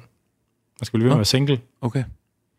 Ja, fordi det falder, når man kommer i et forhold, og specielt når man begynder på sådan noget øh, rigtig familie. Åh oh, ja, det det der med, når man bliver gift, så falder ens øh, testosteronniveau og sådan noget. Ja, og få børn og sådan Ja. noget. Øh, og, altså, så det er jo... Øh, så er der jo sådan, der er jo nogle ting med ernæring, at en del af dem, der har for lidt testosteron, eller der har abnormalt lav testosteron, der kan det forklares igennem nogle øh, næring, næringsstofdeficienser. Øh, lavere kulhydratindtag er forbundet med lavere testosteronniveau. Øh, zink, zinkmangel er noget af det, der kan være... Så hvis, hvis man har et normalt testosteronniveau, så skal man ikke regne med, at det bliver højere at spise zink. Hvis det er for lavt, så er der en sandsynlighed for at tage zink, at det kan hjælpe med det. Ja. Sådan er det også med bor. Øh, Med hvad? Bor. Kosttilskud bor, boron. Øh, Okay. altså grundstoffet bor. Ja, ja, ja. Øh, og der, så er der så nogle, øh, en række af sådan nogle druer. Øh, Tribulus terrestris, ashwagandha, øh, øh, øh, diaspartic acid, øh, og et par stykker mere, jeg ikke lige kan huske navnet på nu. Altså som måske kan gøre en forskel. Og men det er igen, det er på samme måde, at hvis man lægger den lave ende, så kan de løfte ind op til det normale. Hvis man er i det normale, så er det mm, tvivlsomt, om de kan løfte ind højere op. Mm. Men det meste af det handler om, altså det meste af det fald, der sker igennem livet, fra man er 20 til man er, eller lad os bare sige 25 til man er 45 for eksempel. Det meste af det fald, det skyldes, at adfærden ændres. Ikke et iboende biologisk, fysiologisk fænomen. Okay. Og hvad er det? Altså adfærd, det er for eksempel den med at komme i et fast parforhold og alle de der ting. Og man fysisk aktivitetsniveau falder, og man Ja, ja, ja, kommer til at være mindre udenfor, mindre mm. sport, og altså sådan. Okay. Og så, så kan man så diskutere, at alle, alle de, de der interaktioner med, at, at det bidrager til libido, for eksempel, ikke? At, man er, Ja. at du ved, når man, testo- når man er i pubertet, så man fucking liderlig, ikke? Og bare lyst til at stikke sin bandit ind alle de steder, man kan slippe afsted med det, ikke? Pretty much, ja. Altså, det kan jo godt være, altså selvom det selvfølgelig, det kan være nice at være liderlig, så kan det godt være, at det sådan er upraktisk, at hele ens liv er sådan. Det kan være fucking upraktisk. Altså sådan, så det, det skal man også overveje, at selvom man sådan idoliserer den der 25-års, eller 20-års, eller 15-års tilstand, så kan det godt være, ligesom, at det virkelig ikke er et særligt nice liv at have i længden, det der. Ja. Altså, der kan godt være nogle issues forbundet med det. Hende der Marianne Andersen, endokrinologen fra Odense Universitetshospital, som vi lavede en podcast med tidligere, ikke? hun har jo lavet en del af de her TRT-forsøg med til mænd, som får testosteronplaster eller gel eller indsprøjtninger. Ikke? Og det gav jo parforholdsproblemer. Det var så overvejende til gamle eller halv, eller, halv eller helt gamle mænd, der fik det her. Det gav jo parforholdsproblemer for rigtig mange af dem.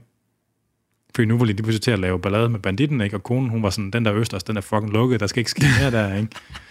Altså, man skal bare tænke over det. Ja. At det kan godt være, at, og jeg ved jeg også godt, jeg har sagt mange gange før, men det ligger mig ret meget på sind. Måske er det faktisk okay, at det er anderledes at være 50, end det er at være 20.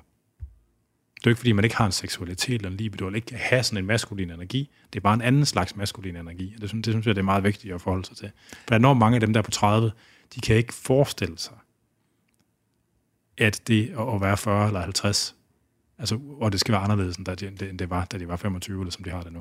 Det er sådan, jeg har det. Altså, Ja. og jeg bliver 30 om nogle måneder, ikke? Ja. Jeg kan slet ikke forestille mig... Men, men til- gengæld er jeg også... Så får du data energy på et eller andet tidspunkt. Ej, det, ville være fucking fedt. Men det er jo fordi, at jeg er... Man, eller jeg er i hvert fald... Jeg ved ikke, om det er en aldersting, men jeg er stadig så tilpas ung, så det der med sådan hele den der... Øh, ener, øh, hele den der silverback-energi, ikke? Ja. Den er sådan... Øh, den er sådan et vidt... Det, det, det er noget, der er sådan er langt ude i fremtiden, i forhold til min sådan, du ved, øh, forestilling om, sådan, hvad jeg er. Agtigt, ikke? ja, ja. Øh, Men 30'erne er nye 20'er, det er 40'erne også. Altså, det er jo sådan... Nå, øh, sindssygt. Nå, men så, jamen, så er det endnu længere ude i fremtiden. ja, Øh, men det kan noget, sådan noget silverback shit, ikke? Altså, ja. Men, det- men, det, men det er ligesom... Det, og det er jo sådan, det er jo sådan et meget kvalitativt fænomen, ikke? jo. Der er også noget indimellem. Ja, ja, ja. Altså, altså og det, det er jo... Man man skal, altså... Ja, men det er bare... Det skal man huske på, ja. det der. At, altså, øh, og, og igen, det er vigtigt. Altså, testosteron har fået en plads i den der måde, man taler om kroppen og muskler på, som er overdrevet. ja. Det er vigtigt. Og nu, var, fordi du nævnte libido, alt det der, altså sådan rødvin, østers, mørk chokolade, hvad der ellers hører til, en god aften. Øh, er det, er det, det er også det, man vil betegne som sådan nogle afrodisi, afrodisika-agtige, ikke? Altså alkohol, det virker jo, altså det, det giver disinhibition, altså det fjerner hæmninger. Så det kommer hvor mange hæmninger, man har til at starte med, eller den anden okay, har til at starte med. Det er den ene ting, ikke? Okay. Østers, der er jo noget med, der er noget med, øh, der er zink i, som en af tingene, ikke? okay. Der er formentlig faktisk også noget andet i.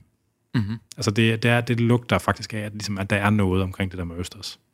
Men jeg, jeg, jeg, men jeg kender det, jeg, jeg kender det kun sådan lige ganske perifært, så jeg tør ikke sige for meget om det. Men det lugter af, Det er at der faktisk er noget om det. Det er fedt. Ja. Så man skal spise nogle levende snotklatter fra havet, så... Øh, Jeg kan godt lide det. Og det kan jeg også, det er ikke ja. sådan. Øh, hov, vi glemte den der Arne Astrup ting. Ved du hvad, den tager vi en anden gang. Vi tager den næste gang. Ja, det Så var det. fik vi også teaset. Ja, det var klokken er fandme også blevet mange. Og sindssygt, mand. Øh, jamen, jeg tror sgu... Øh, hov, nu skal vi lige finde afslutningsbanditten her. Jamen, jeg tror, jeg tror, det var det. Tak, fordi at du vil være øh, trusty, trusty sidekick. Jamen selvfølgelig, altid. Øh, ja, der er ingen podcastpartner i dag, så jeg vil bare sige farvel. Og øh, fuld navn. Og Fuld navn er øh, Jonas Karl Pedersen, og jeg kan følges på øh, Instagram under øh, samme navn, eller på Grindr. Nice. Ja. Eller hvad, hvad hed de andre der? Nå. Nå ja, der, så var der Hinge, og Field, og Tinder, og Happen, og øh, Nylig single. øh, datarussian.org, og øh, ja. Øh, fedt. Og tak for i aften. Øh, du lytter til Fitness MK. Jeg er Anders Nedergaard. Du kan lytte med til den her og de andre episoder af Fitness MK via stream og podcast. Du kan streame dem fra andersnedergaard.dk eller fra Spreaker, og du kan poste podcast dem fra alle de store podcasttjenester. De gamle afsnit af Fitness MK kan man stadigvæk lytte til. De ligger på Podimo og på den nye 24-7-app. Bare i et andet podcast feed. Programmet er produceret af Jonas Pedersen, som sidder over for mig og skriv gerne ind på afn eller på programmets Instagram-side eller Facebook-side, hvis du har spørgsmål eller kommentarer.